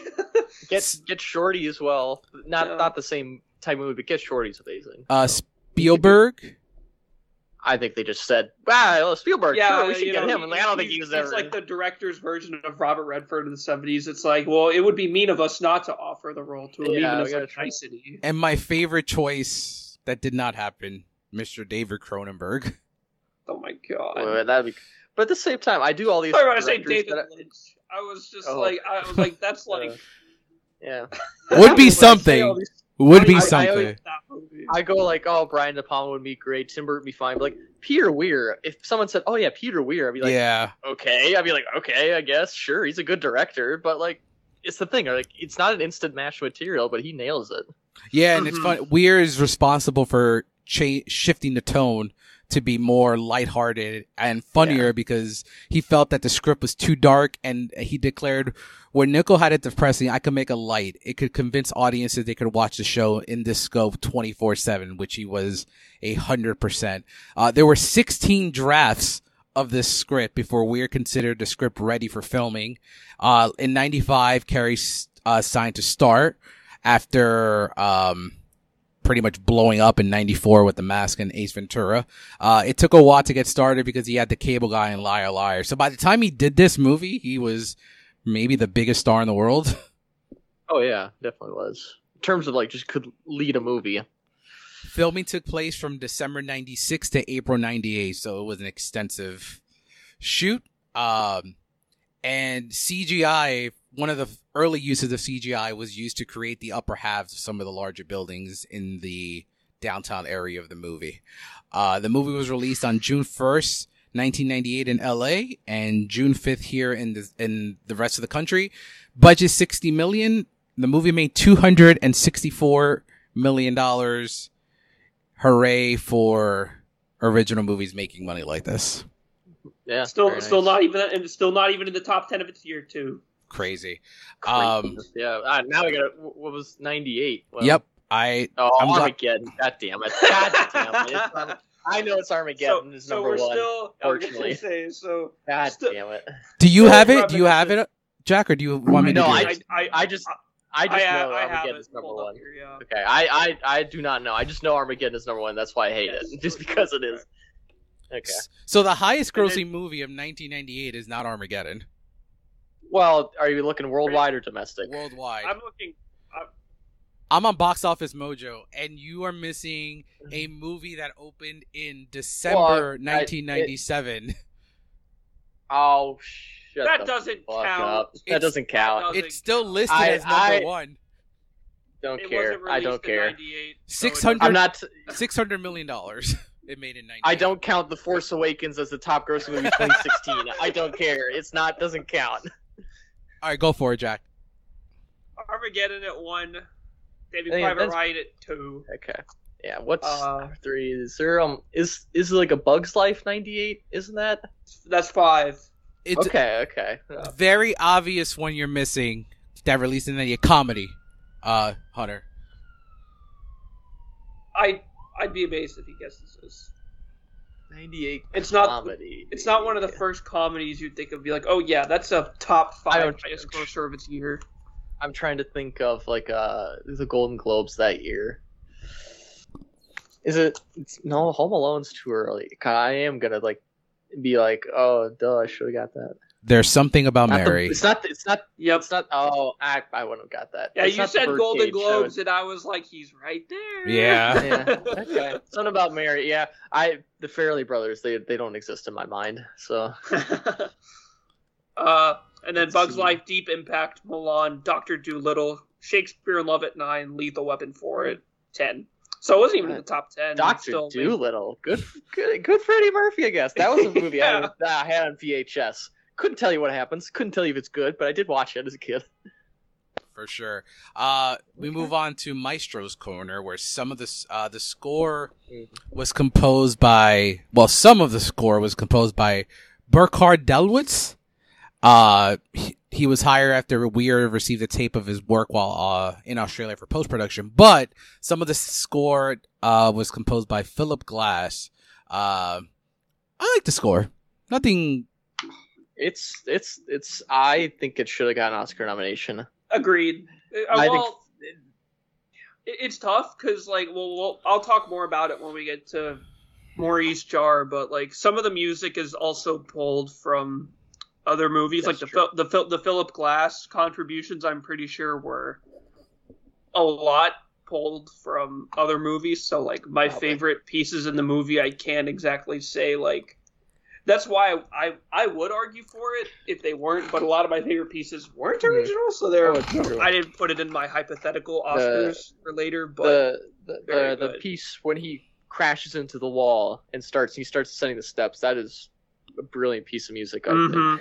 I think it's one of the top ones it's it's ends the movie on an absolute high note but I I don't you now you mentioned like well is it original I hope it is because I I get so pissed when I remember Arrival and the the the main oh, the Max, piece of rival the on the Max na- Richter. that that on the nature of daylight is not original to the movie where i'm like well that's the whole goddamn movie is that piece of music and it's not original so i can't nominate you That's how how I felt learning Godfather was disqualified from original score. Oof, that's just like, dang, how Yeah. could you have done Yeah. this? yeah how could we have let this happen who was in charge here who would let this happen yeah yeah And then you but men- again you mentioned use mentioned the Oscar. We go to the trophy room where this was nominated for three Oscars: original screenplay, supporting actor, director, and yeah, it's it's the problem with 98 is one of my favorite best picture years just because it is straight up historical movies that's it that's all it is and i love Yeah. that but it is one of those where it's like this is oscar 101 stuff where it's like oscar bait where you have shakespeare in love elizabeth life is beautiful saving private ryan the thin red line if you're not in world war ii or elizabethan times you're not getting nominated this year I man, did Jim I, Carrey. I like nah. it for that but i but it's yeah I think the Jim. Carrey one is the one that the picture one, whatever, man. I, I it's the Jim Carrey one that really gets me. Well, yeah, yeah. Really it's, It's annoyed. the problem where I have not seen Life is Beautiful, so I have to admit that. But when you have Roberto Benigni winning, you're like, "Eh, how good of a year really is it? But but like Tom Hanks is there, Edward Norton for American History X, Ian McKellen, God's Monsters. Those are great performances. I have not seen Affliction either, so Nick Nolte, I don't know. Yeah, I would I would make it seven and throw Laura Linney in supporting actress two as well as a cinematography nomination. Yeah, honestly. yeah, So- some, good- some of like the some of the convo shots when like Truman's just like talking with random people, like the Yeah. kind of higher angle. Those are Yeah. really cool. The- And, then pro- obviously was- everything at the end is and just- production design. Yeah, I mean, I mean, Yeah. Cannes literally used the fi- like the final scene as their poster one year. Yeah. Uh, oh yeah, that was that was uh, Last year. last year. Last, Last year. year. I have I, I did have that poster and I broke it on the way home, but whatever. Tough. The problem with cinematography aside is the same with those best picture movies where they're big, studio, Mhm. prestigious. I don't want to call them like handsomely mounted. So they're all getting nominated for best cinematography. It's like, it's it's not. I don't want to say the problem this way. It's the cinematography looks weird, but it for the purposes of the movie, it looks fantastic. Or this could have been a crappy looking surveillance kind of movie, but it looks amazing. The shots they get out of these weird angles, it's perfect. Yeah, I'm with But- you. When you have Private Ryan and Thin Red Line and all that, there, it's kind of mm-hmm. hard to. It's it's the same thing of this year where Oppenheimer, Dune, and Kills the Flower Moon are just going to be like, well, just put them all in every category. Yeah. So it's just like, well, have fun, everyone else. You're gonna have really Yeah. struggling just to get in. Instead same That- of this year where I think every movie was getting eight nominations, but then there was no space for anything else. BAFTA and the Globe, actually the Globes, I think got it the best. Uh, Which is so weird. The Globes put this in drama. It's so weird. Like it is a drama, but you could easily make this a comedy in the Globes. You and it easily would could. and it probably Mhm, And Car- Carrey would have cleaned. Well, he still, he still Well, he won, won. Drama, He won is weird. drama. Yeah, oh, he, what yeah. happened at the Oscar? Yeah, yeah, that's what I'm Exact- saying. It's, it's so weird that they put Truman Show in drama and he won, and then they put Man on the Moon in comedy and he And won. he won. You should honestly, Man on the Moon is more of a drama than a comedy. Yeah, that's but like, and then this is more comedy than drama. It's so. It's Support- that would have been crazy to be an Oscar like like us follow the Oscar race where it's like oh Jim Carrey he's killing it and it's like nah he's not getting in though it's like okay I guess that doesn't The- make sense the Globes actually, I mean, they awarded, they gave it to Carrey, they gave him actor, they gave Ed Harris supporting actor, and then one score at the Globes. okay well the Globe score is always a weird category I guess but I mean Mhm. good on them good on them not Uh, going with John Williams kind of crazy Ed Harris won NBR for supporting actor. Uh, and it was nominated for WGA, and then BAFTA had a whole bunch of noms there. AFI, my favorite, it was nominated in 2000 uh, for the update in 2006 for the 100 Years, 100 Cheers. Uh, and that's Cheers. Ah, they're just making shit up now. There's so many made of us. um, what's age the best? Um, reality TV, Yeah. Yeah, this is a prophecy movie. product placement. Mhm. Well, I don't like product placement, but at least this It's this everywhere. This wouldn't be the this wouldn't be the one that upsets David Lynch. I will say that this wouldn't be the one where he would yell about it. Social media gaslighting. Yeah. Uh, People obsessing. You're describing terrible things. I hate I- all these things. Well, age the best. Oh, they're terrible, but it's not. It's Oh, age yeah, the best it- because it's prevalent now. Like it's. oh yeah, no, it's the thing. Yeah. Uh, Jim Carrey's reputation as an actor. Yeah, Man of the Moon does some damage because he's just a maniac doing Oh that my god, I love him in that movie. No, he's great in the movie, but like the backstage part of it Oh, kind of yes, made yes, him a yes. bit of a. You started. People were starting to get a little less loving of him. We're like, oh, this guy's kind of crazy, and then he delivers a great performance. And then after this, it's a little hit or miss. Like I mean, Eternal Sunshine, he's really in it, Phenomenal, yeah. so. Uh, but yeah, uh, I'll let you cook, Jack. What do you got?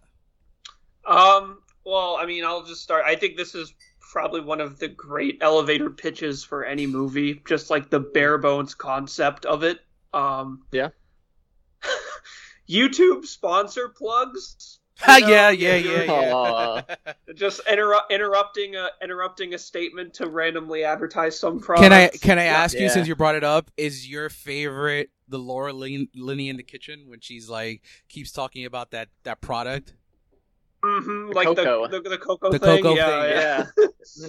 She's Uh, crazy. She's got the crazy eyes as well. She's like, oh shit, oh shit, oh shit. Mhm. It's funny. It's hilarious. Um, I think the na- Truman Burbank is honestly one of my favorite movie like movie character Oh, I names. love just has an unre- unreal ring to it. Uh, post TV episode recap podcast. I I right when I saw that he was like Talk? true true true talk. I was like, oh god, the Talking Dead all over again. I, oh once no. I, once I saw that, that like I created my what's it like I. I usually watch the movie and have like my doc next to me and like kind of just like Mhm. create like the sections as I go. I saw that and that was when I started my what's age the best section. That came up and I was like, oh well, there we go. uh, and then yeah, I mean, just the what I, I I don't know what the list is, what my actual list is, but in case I don't see you, good afternoon, good evening, and good night is among my Mm. favorite movie quotes ever, especially the final use of it. And yeah, it's also just damn high on my favorite movie endings ever. It's like oh, I'm always like on the verge of like tears, but then the, the dude in the bath just starts like smashing the water, and then I just start laughing, and it completely Yeah. breaks the emotion. But yeah, no, the finale is just like one of the most cheer-worthy kind of moments, and yeah, the final like I don't even know where I'd say like 20 minutes or so is just unreal. I concur. And, Uh, what about you, Hunter? Uh, one of the, I said the cinematography and the editing of the movie where you see at the cameras like every single shot. There's a camera somewhere and you're looking for and you see it, but you can also believe this world where he wouldn't notice it at all. So it's both the seamless Hmm.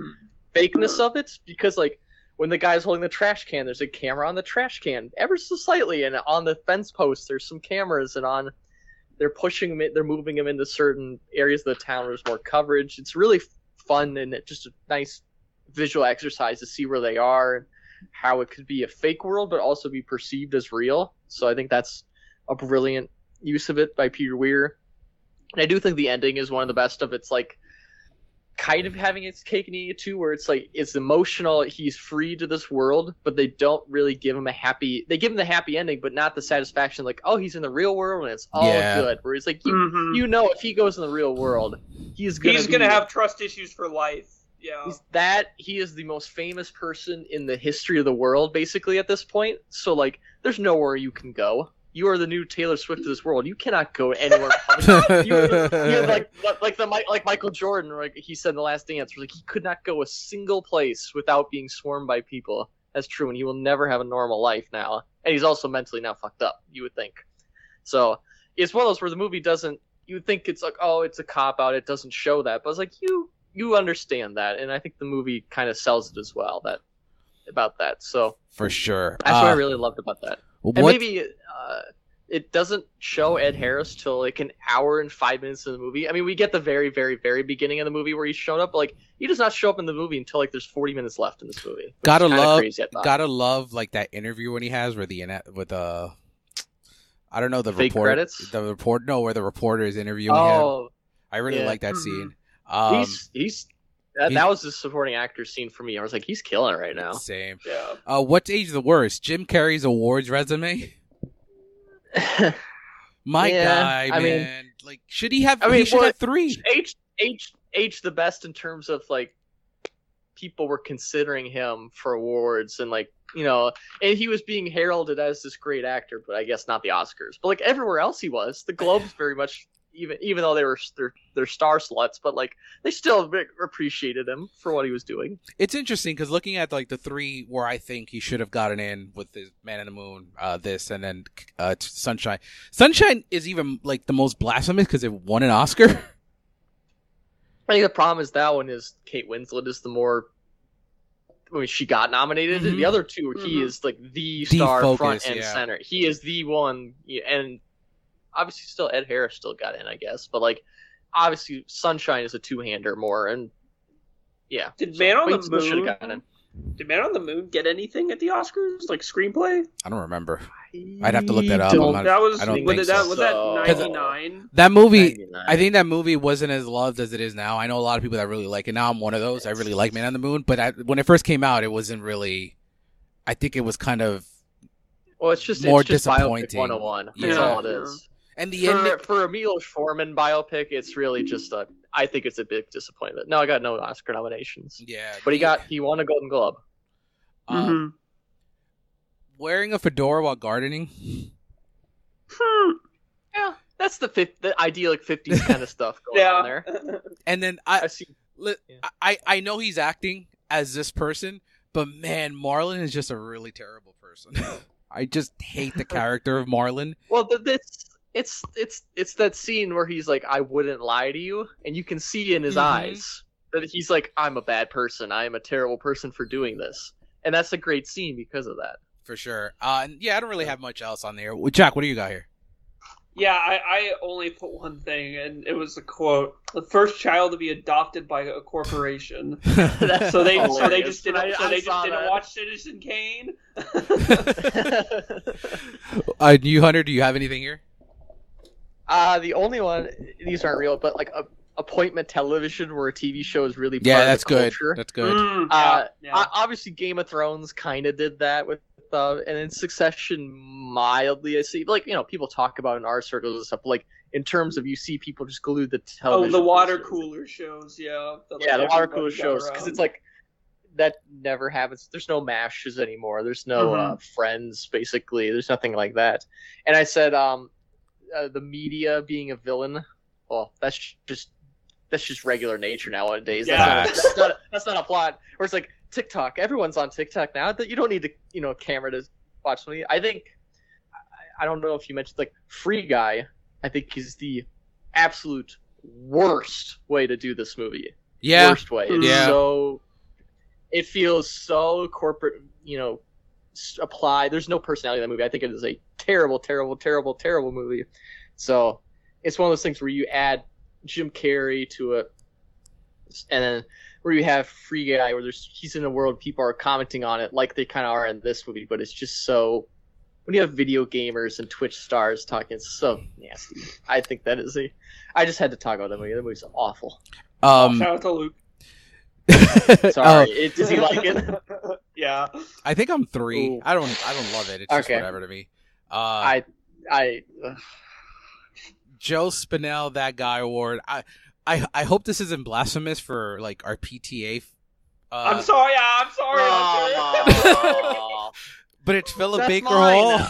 that's mine. I was Oh. thinking of. Good. I'm glad we're on the same okay, boat I'm- here. I, okay. I thought you were gonna be like, no, that's Philip Baker Hall, guys. It's like, sorry, No, no, he's no. he's, I he's Floyd saw- Gondoli. No, I, no, he is mine as well for that reason. Where he he's he was brilliant in that era for playing characters that either didn't have a name or he just shows up for a couple minutes, and he's perfect. Oh, good. I'm glad I was. I I put this down. I'm like, oh, Hunter's gonna assassinate no, no, me. No, no, Uh, no I, I for the same reason. I was like, hey, Philip Baker, Philip Baker Hall in another banger in the '90s. This man was on fire. um, Al Martino miscast award. I actually pretty love much love every bit of his I- I will not- say- it's not a big past. Is the problem? Yeah, not not And- the problem, but like you know, I mean, we'll kind of go into this later. It's it's not miscast because I think this person did great, but there was one casting alternate that was discussed prior to the movie that I was like, I think I'm I might have liked this performance. A oh, little I think we may be talking about this in a moment. Do you want me to save it? Or I'll save just it. Save Okay, it, okay. yeah. Oh, okay. All right. Um, well, I I didn't have anyone because then I'll just I'll just take your guys' answer then. I didn't have anyone because I was like I don't think anyone's like bad in the movie or miscast. agree. So I Um, don't think so. M- Hunter kind of spoiled it for me. Maurice Shaw music moment is exactly the one he said as soon as Yeah. he hits the wall. Yeah, When I- it hits the and wall, that's. the- I mean, I think I think Jim Carrey's on one there where he's he doesn't even say anything for like three minutes straight. He's just reacting and walking the It's stairs. like, who am I? music's Yeah. ascending. It's it's it's great stuff. Yeah. I, I will say that music was previous. That was Philip Glass's music Damn there it. at the end. It Damn it. was it was originally Damn it. used in Mishima: A Life in Four Chapters. God damn it! Oh, Eh, eh, okay, well, I- well, okay, I, oh. I, I do want to watch that movie. Okay, I'm referring. Oh, maybe it's a different song, but I'm the song that I'm referring to is after that final line and like the very end of the movie, like when he actually Oh, like no, no. yeah. But like right before, I think that is original. So a little bit of both. Yeah. Yeah, let me. I'll, I'll I'm gonna look it up because now I have to be. Yeah, I was Yeah, gonna but- say that, that. I think that scene had two pieces, so it might have been one and one. But yeah, no, the final like five minutes, like both pieces. Yeah, Our Black The last Turner one. Guy Award for the cooking with small amount of scenes. Oh, boy. I may not. I, I don't think you guys will have this. I just kind of really dug everything he did in like the small screen. I really dug Paul Giamatti in this. Yeah, Oh, he was my sixth man in the film. Where it's like, hey, if if he was good at his job, Truman would still be in the world. So, he's good on Paul Giamatti for being a real friend out there.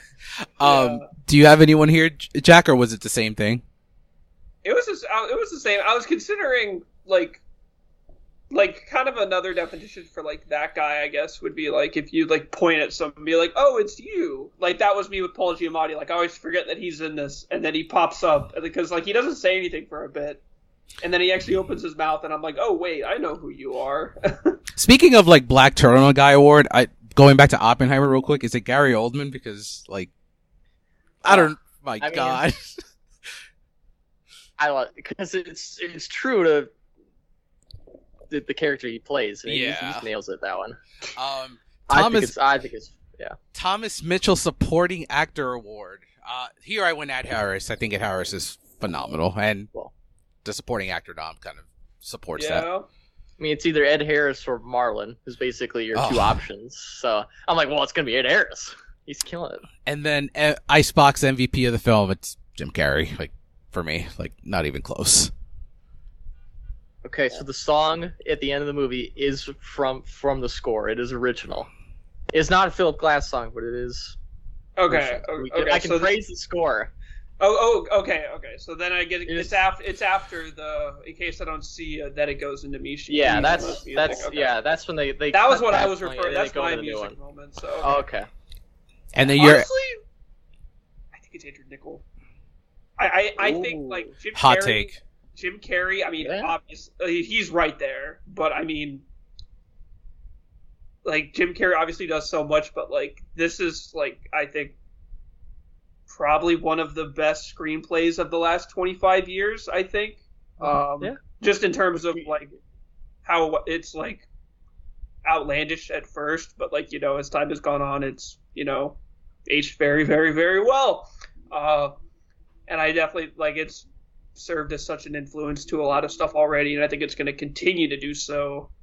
Um, so yeah, I think just for like the uniqueness of the plot and how well it all works, I've got him, and then obviously Jim Carrey is like like a quarter step down in like the Yeah. in like the rankings. So. And this is why he didn't get nominated for an Oscar because thoughts like that, Jack. Yeah. I'm Could- sorry, could- but if it makes you feel better, I would have voted for Andrew Niccol to win the Oscar. So Ooh. I'm Who won the original screenplay? gonna say who, actually? I who don't won original? Was that Um. Uh oh god, stupid IMDb alphabetizing this. Oh, uh, Shakespeare in Love one. Which Yeah, Truman Show? that out. yeah, hey, Shakespeare in Love is well written, but yeah, I wouldn't give an Oscar. I guess. and then yours is Jim Carrey too, right, Hunter? Yeah, but could Yeah. you give Peter Weir it because he was responsible for most of the script changes? Honestly, Oh. because the script was way darker before. That's that's actually true. Peter Weir I stepped didn't up. consider that. Good try. But like, obviously, it, it had to start somewhere from Andrew Niccol, and he nails it. So uh, Ebert and Siskel apologized to Carrey on air because of his. Uh, they thought that he would never be a successful drama drama actor, which is kudos for them for actually admitting that they were wrong there. No, yeah, that, that- well, I gotta say that's one of the things I love about them. They, some people, dog on critics. I don't know why for changing their opinions about things because apparently we're supposed to be right immediately. But I mean, what would be the point of rewatching movies otherwise? I mean, I'm of the belief that um, the best movies can essentially mean different things to you like every decade of your life you know going back to it and how you take away different things as you grow up and all of that and i mean not to mention in their case i mean Carrey just hadn't had a chance to shine and now that he had that chance i'm I, I didn't mention it earlier but roger ebert four out of four for the truman show so i'm Yeah. sure it was a very heartfelt apology Yeah, good. And then uh, Hunter wanted this change last week, so I made the change this week. No more Peaks and Valley. We're now doing Mount Rushmore. Uh, I just only wanted the a better good. definition of what it was. Yeah. That's all I'm saying. Now- was- I was I was getting confused. now it's was the what. most simplistic thing we could possibly do. The good is this There you on go. the That's Mount my Rushmore. that's my contribution. I'm dumbing things down for us. Um, that's what I'd help with. So some of the ones that I have, Jim Carrey, absolutely. I think Mount Rushmore. Oh, yeah. Uh, reality TV in movies, Mount Rushmore. Bad Friends. You guys probably would disagree there. I just really hate Marlon. Very Um. He's not a he's not a terrible friend. I, I will say I, I He's a looking- good actor. Lo- True. Yeah, looking true. into the looking into the like post production, you you might have this for fun facts later, but there was a bit apparently that apparently his character wasn't as fleshed out as it was initially written, and that there was going to be a moment where he sees Truman escaping, but chooses not to say anything Oh. about it. And so I I do think that's actually like a good kind of like through line and end part for his character, and I would have loved to see it at, there at the end, honestly. Awesome. And then uh, your Mount Rushmore's here, Jack. Oh, um, you got you kind of, or I would say, fictional TV series finales. I we all we talked earlier about, or just like how this movie will kind of like pose a lot of like questions for the viewers to think about. Something that I thought about this time around, just like a little thought. I wonder what it was like for like the 29 year viewers, you know, because they said that the Truman Show's been going on for 30 years, and I'm like, dang, there must have been people that just grew up with it, and what like the ending of that show must have meant to them. Yeah. Uh, I, also, it's, it's like that must have been the most boring show ever. ever. Like, how much- that's a lot. It's like a soap opera. It's like there's a lot of filler there. Of just What do you think the ratings season- were? What do you think the ratings were when Truman's just sleeping? wait, let's do the Enough, math. I guess. Let's let's do the math. So, let's say this movie takes place in like 96, 97. So then 30 years prior, like 67. I'm trying to think of the big TV events around that time that siphoned Oh, viewers Ma- from the Ma- Truman Show. Mash, Mash, Yeah, and Truman MASH. Show were going at it. Uh, That's at the end, well, I guess Friends was Friends that debuted in '94, so it Yeah, wasn't friend, fighting, friend, friends got the Truman Show audience. It ended like immediately. Yeah, The best, com- NBC used the Truman Show to lead into Friends. And at that this and point, the- Seinfeld were like, oh, the best comparison you can make in terms of like reality TV now with this show in terms of long lasting. You mentioned thirty years is probably Survivor. yeah, Survivor is about as old as I am, and about as old as this movie is. Yeah. coming up on 25 years. Um, anything else on Yeah. your end, Jack? Uh, no, you touched on the others really. All right. What about you, Hunter? Anything that sticks in your Mount Rushmore here? Oh, uh, Fiji tourism advertising. Uh, Ooh, you know, yeah. This movie Yeah. make Yeah. this maybe this movie makes you want to go to Fiji, of course. Um, one thing I had was Peter Weir as a kind of the Ridley Scott, I guess, where he's like he's nobody's favorite director. And he hasn't made any masterpieces like Ridley Scott, but like you know, you look at Peter Weir's filmography, it's like, damn, this guy was actually like really good that no one talks about, and he's still alive too. hmm Awesome. He just got his honorary Oscar last year, so you know, good on him. Yeah, Master Commander, Witness, The Truman Show, Dead, Uh, Dead what was the Poet Society. Dead, Dead Poet Society. A- another another Other stuff, incredible moment of Peter Weir giving a, a comedian the chance to you know just Touche. cook. Yeah, Uh, all right, Yeah. cool. So let's Where he's, fin- he's, he's bringing Harrison Ford into the Oscar conversation, and I you do know, love Witness. Robert Williams. So Mhm. good, you know, Peter Weir. Um, Put so respect on his name. Let's finish up with some facts here. So we have Ed Harris and Jim Carrey never met during filming, which is Makes, understandable. Makes sense. Yeah, yeah. yeah. uh, according to Nor would I think Ed Harris would like Jim Carrey. Ed Harris seems like a pretty serious Yeah. guy. Seems like a pretty just like a serious guy. Like he doesn't want any funny business, and Jim Carrey is the ultimate funny business, getting a little annoying sometimes. So like him and Tommy Lee Jones never worked. So I don't think Ed Harris would work either. According to a 2008 New York Times article, psychologists, psychologists, I can't even sp- speak right now, in Britain and the U.S. reported a number of people experiencing Truman syndrome or the Truman Show delusion, the belief that they are unw- the unwitting star of their own reality TV show. Reportedly, many afflicted specifically mentioned that the film mentioned the film in therapy. More recently, in 2013, the detailed account of one Ohio student who suffered for years from the Truman Show delusion was documented in the New York Magazine article "Unreality Star." Pretty wild stuff there. a Um, hard name for a for an article. Seriously. A reality star. every every every street name in Seahaven refers to a movie actor. Lancaster Square, Barrymore Road. Uh, all of the cast members are likewise named after stars: Meryl, Marlon, Lauren, Louis Kirk, Coltrane, Angela. yeah. Yeah, or even the yeah the real one. people Mhm. uh, on the set were forbidden from uttering phrases from Jim Carrey's past movies. Yeah, Good, Like, because that would have been annoying. so yeah, imagine like Peter Weir directing Carrey like through his ass, like a la Ace Ventura. Yeah. Uh, when I I, I mentioned the Siskel and Ebert thing before, when they reviewed the movie, uh, they not only gave it the two thumbs up, they gave the on-air apology after saying on their Ace Ventura Pet Detective review that he would never have a career that would be successful. Good Uh, on him. Lo- lo- love Raj, but yeah, you can hold that L. And I think this Yeah, is you, you review ten thousand movies. Every there's gonna be smells in there. this is the I think what Jack was talking about. Dennis Hopper was originally cast as Christof.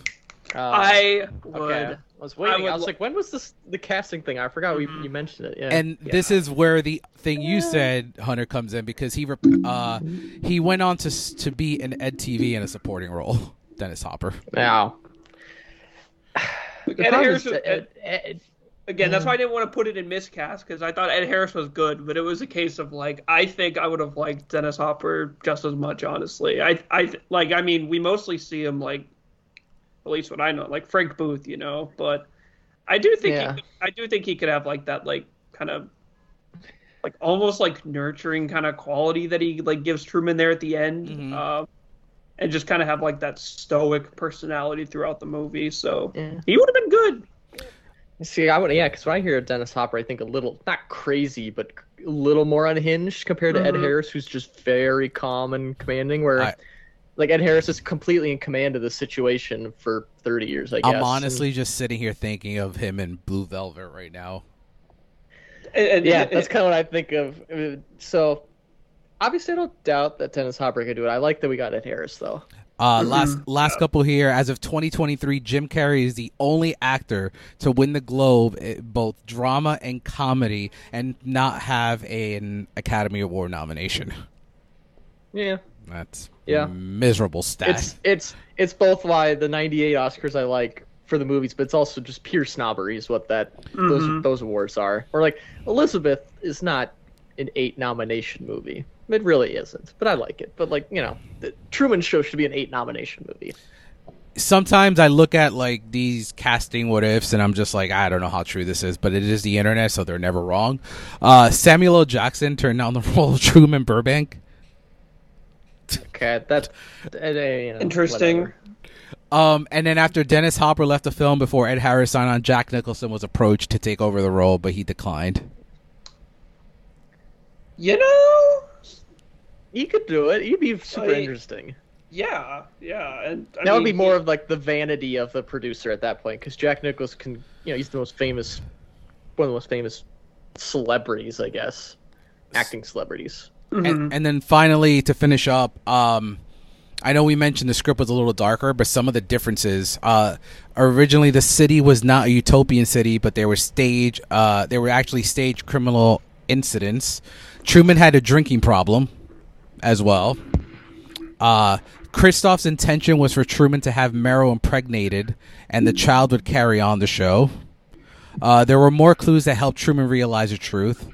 Uh, the scene where Truman confronts Meryl was far more aggressive. Finally, and most importantly, after Truman passes a door, he meets Christof and the main cast members on a rooftop. While in the film, the story ends with Truman exits from the fake world. In the in the in this encounter on the rooftop, which was in the script, the actor stare at him sheepishly, but Truman, in his rage, attacks Christof and tries to strangle him. But the rest of the actors hold him back, and he is finally reunited with Sylvia to end the movie. I think we're better off the way Thank we were. Thank you, Peter. Yeah. Yeah, yeah. Thank you. Yeah, Peter Weir probably was like, we don't need that. Yeah. it's, it's that's too much. Where you're at, you, you had a perfect ending. You then you started to add too much. For sure. But yeah, that wraps everything up. This was a great discussion on the whole Barbenheimer of it all and Truman Show. Uh, perfect movie to bookend the Barbenheimer weekend. Uh, next week, uh, a personal favorite of mine. I. This is the first Al Pacino movie I've done with you guys, so this is going to be a. Uh, Oh God, God, four I'm hour gonna have to- episode. I'm gonna have to turn down my audio for that one. I We're can, have so unfortunately- unfortunately, I do do a good Tony Montana, so just be be wary of that. Uh, but we should are going to just be should we just be watching Scarface along with it because we'll probably go three hours anyway. so yeah, we're gonna do the 40th anniversary of one of the first gangster film and the first Al Pacino movie I ever saw, Scarface, which uh, my favorite Brian De Palma movie. So we should have a fun discussion there. Uh, until next week, Jack, tell everyone where they can find you. Yeah, you can find me at. You can find me on Letterboxd. If you just look up my name, you'll find me there. Uh, you can also see all of us on the League of Cinephiles. Uh, just in the middle of doing a really exciting Cinema Wars Battle Royale, so that is going to be a really, really fun event. So be sure to check that out. And then you can also see us all in the Critics Circle. And Hunter. Uh, you can find me at thecinemadispatch.com and that name on Twitter, Instagram, anywhere else. Obviously, the reviews for Barbie and Oppenheimer are out. And then I'll do some first, you know, official, I think, Oscar predictions this month because TIFF's announcing their lineup tomorrow. Their Gals and Special Presentation. Venice is going to have their lineup. Obviously, all those reaction or uh, predictions could go out the window depending on release dates, but we got to have some fun while we can have it. So look forward to that. And you can find me at the Cinematic Reel on Instagram, Letterboxd, uh, Twitter, and on my work on the cinematicreel.com and on Rotten Tomatoes. Until next week, see you at the movies, kids.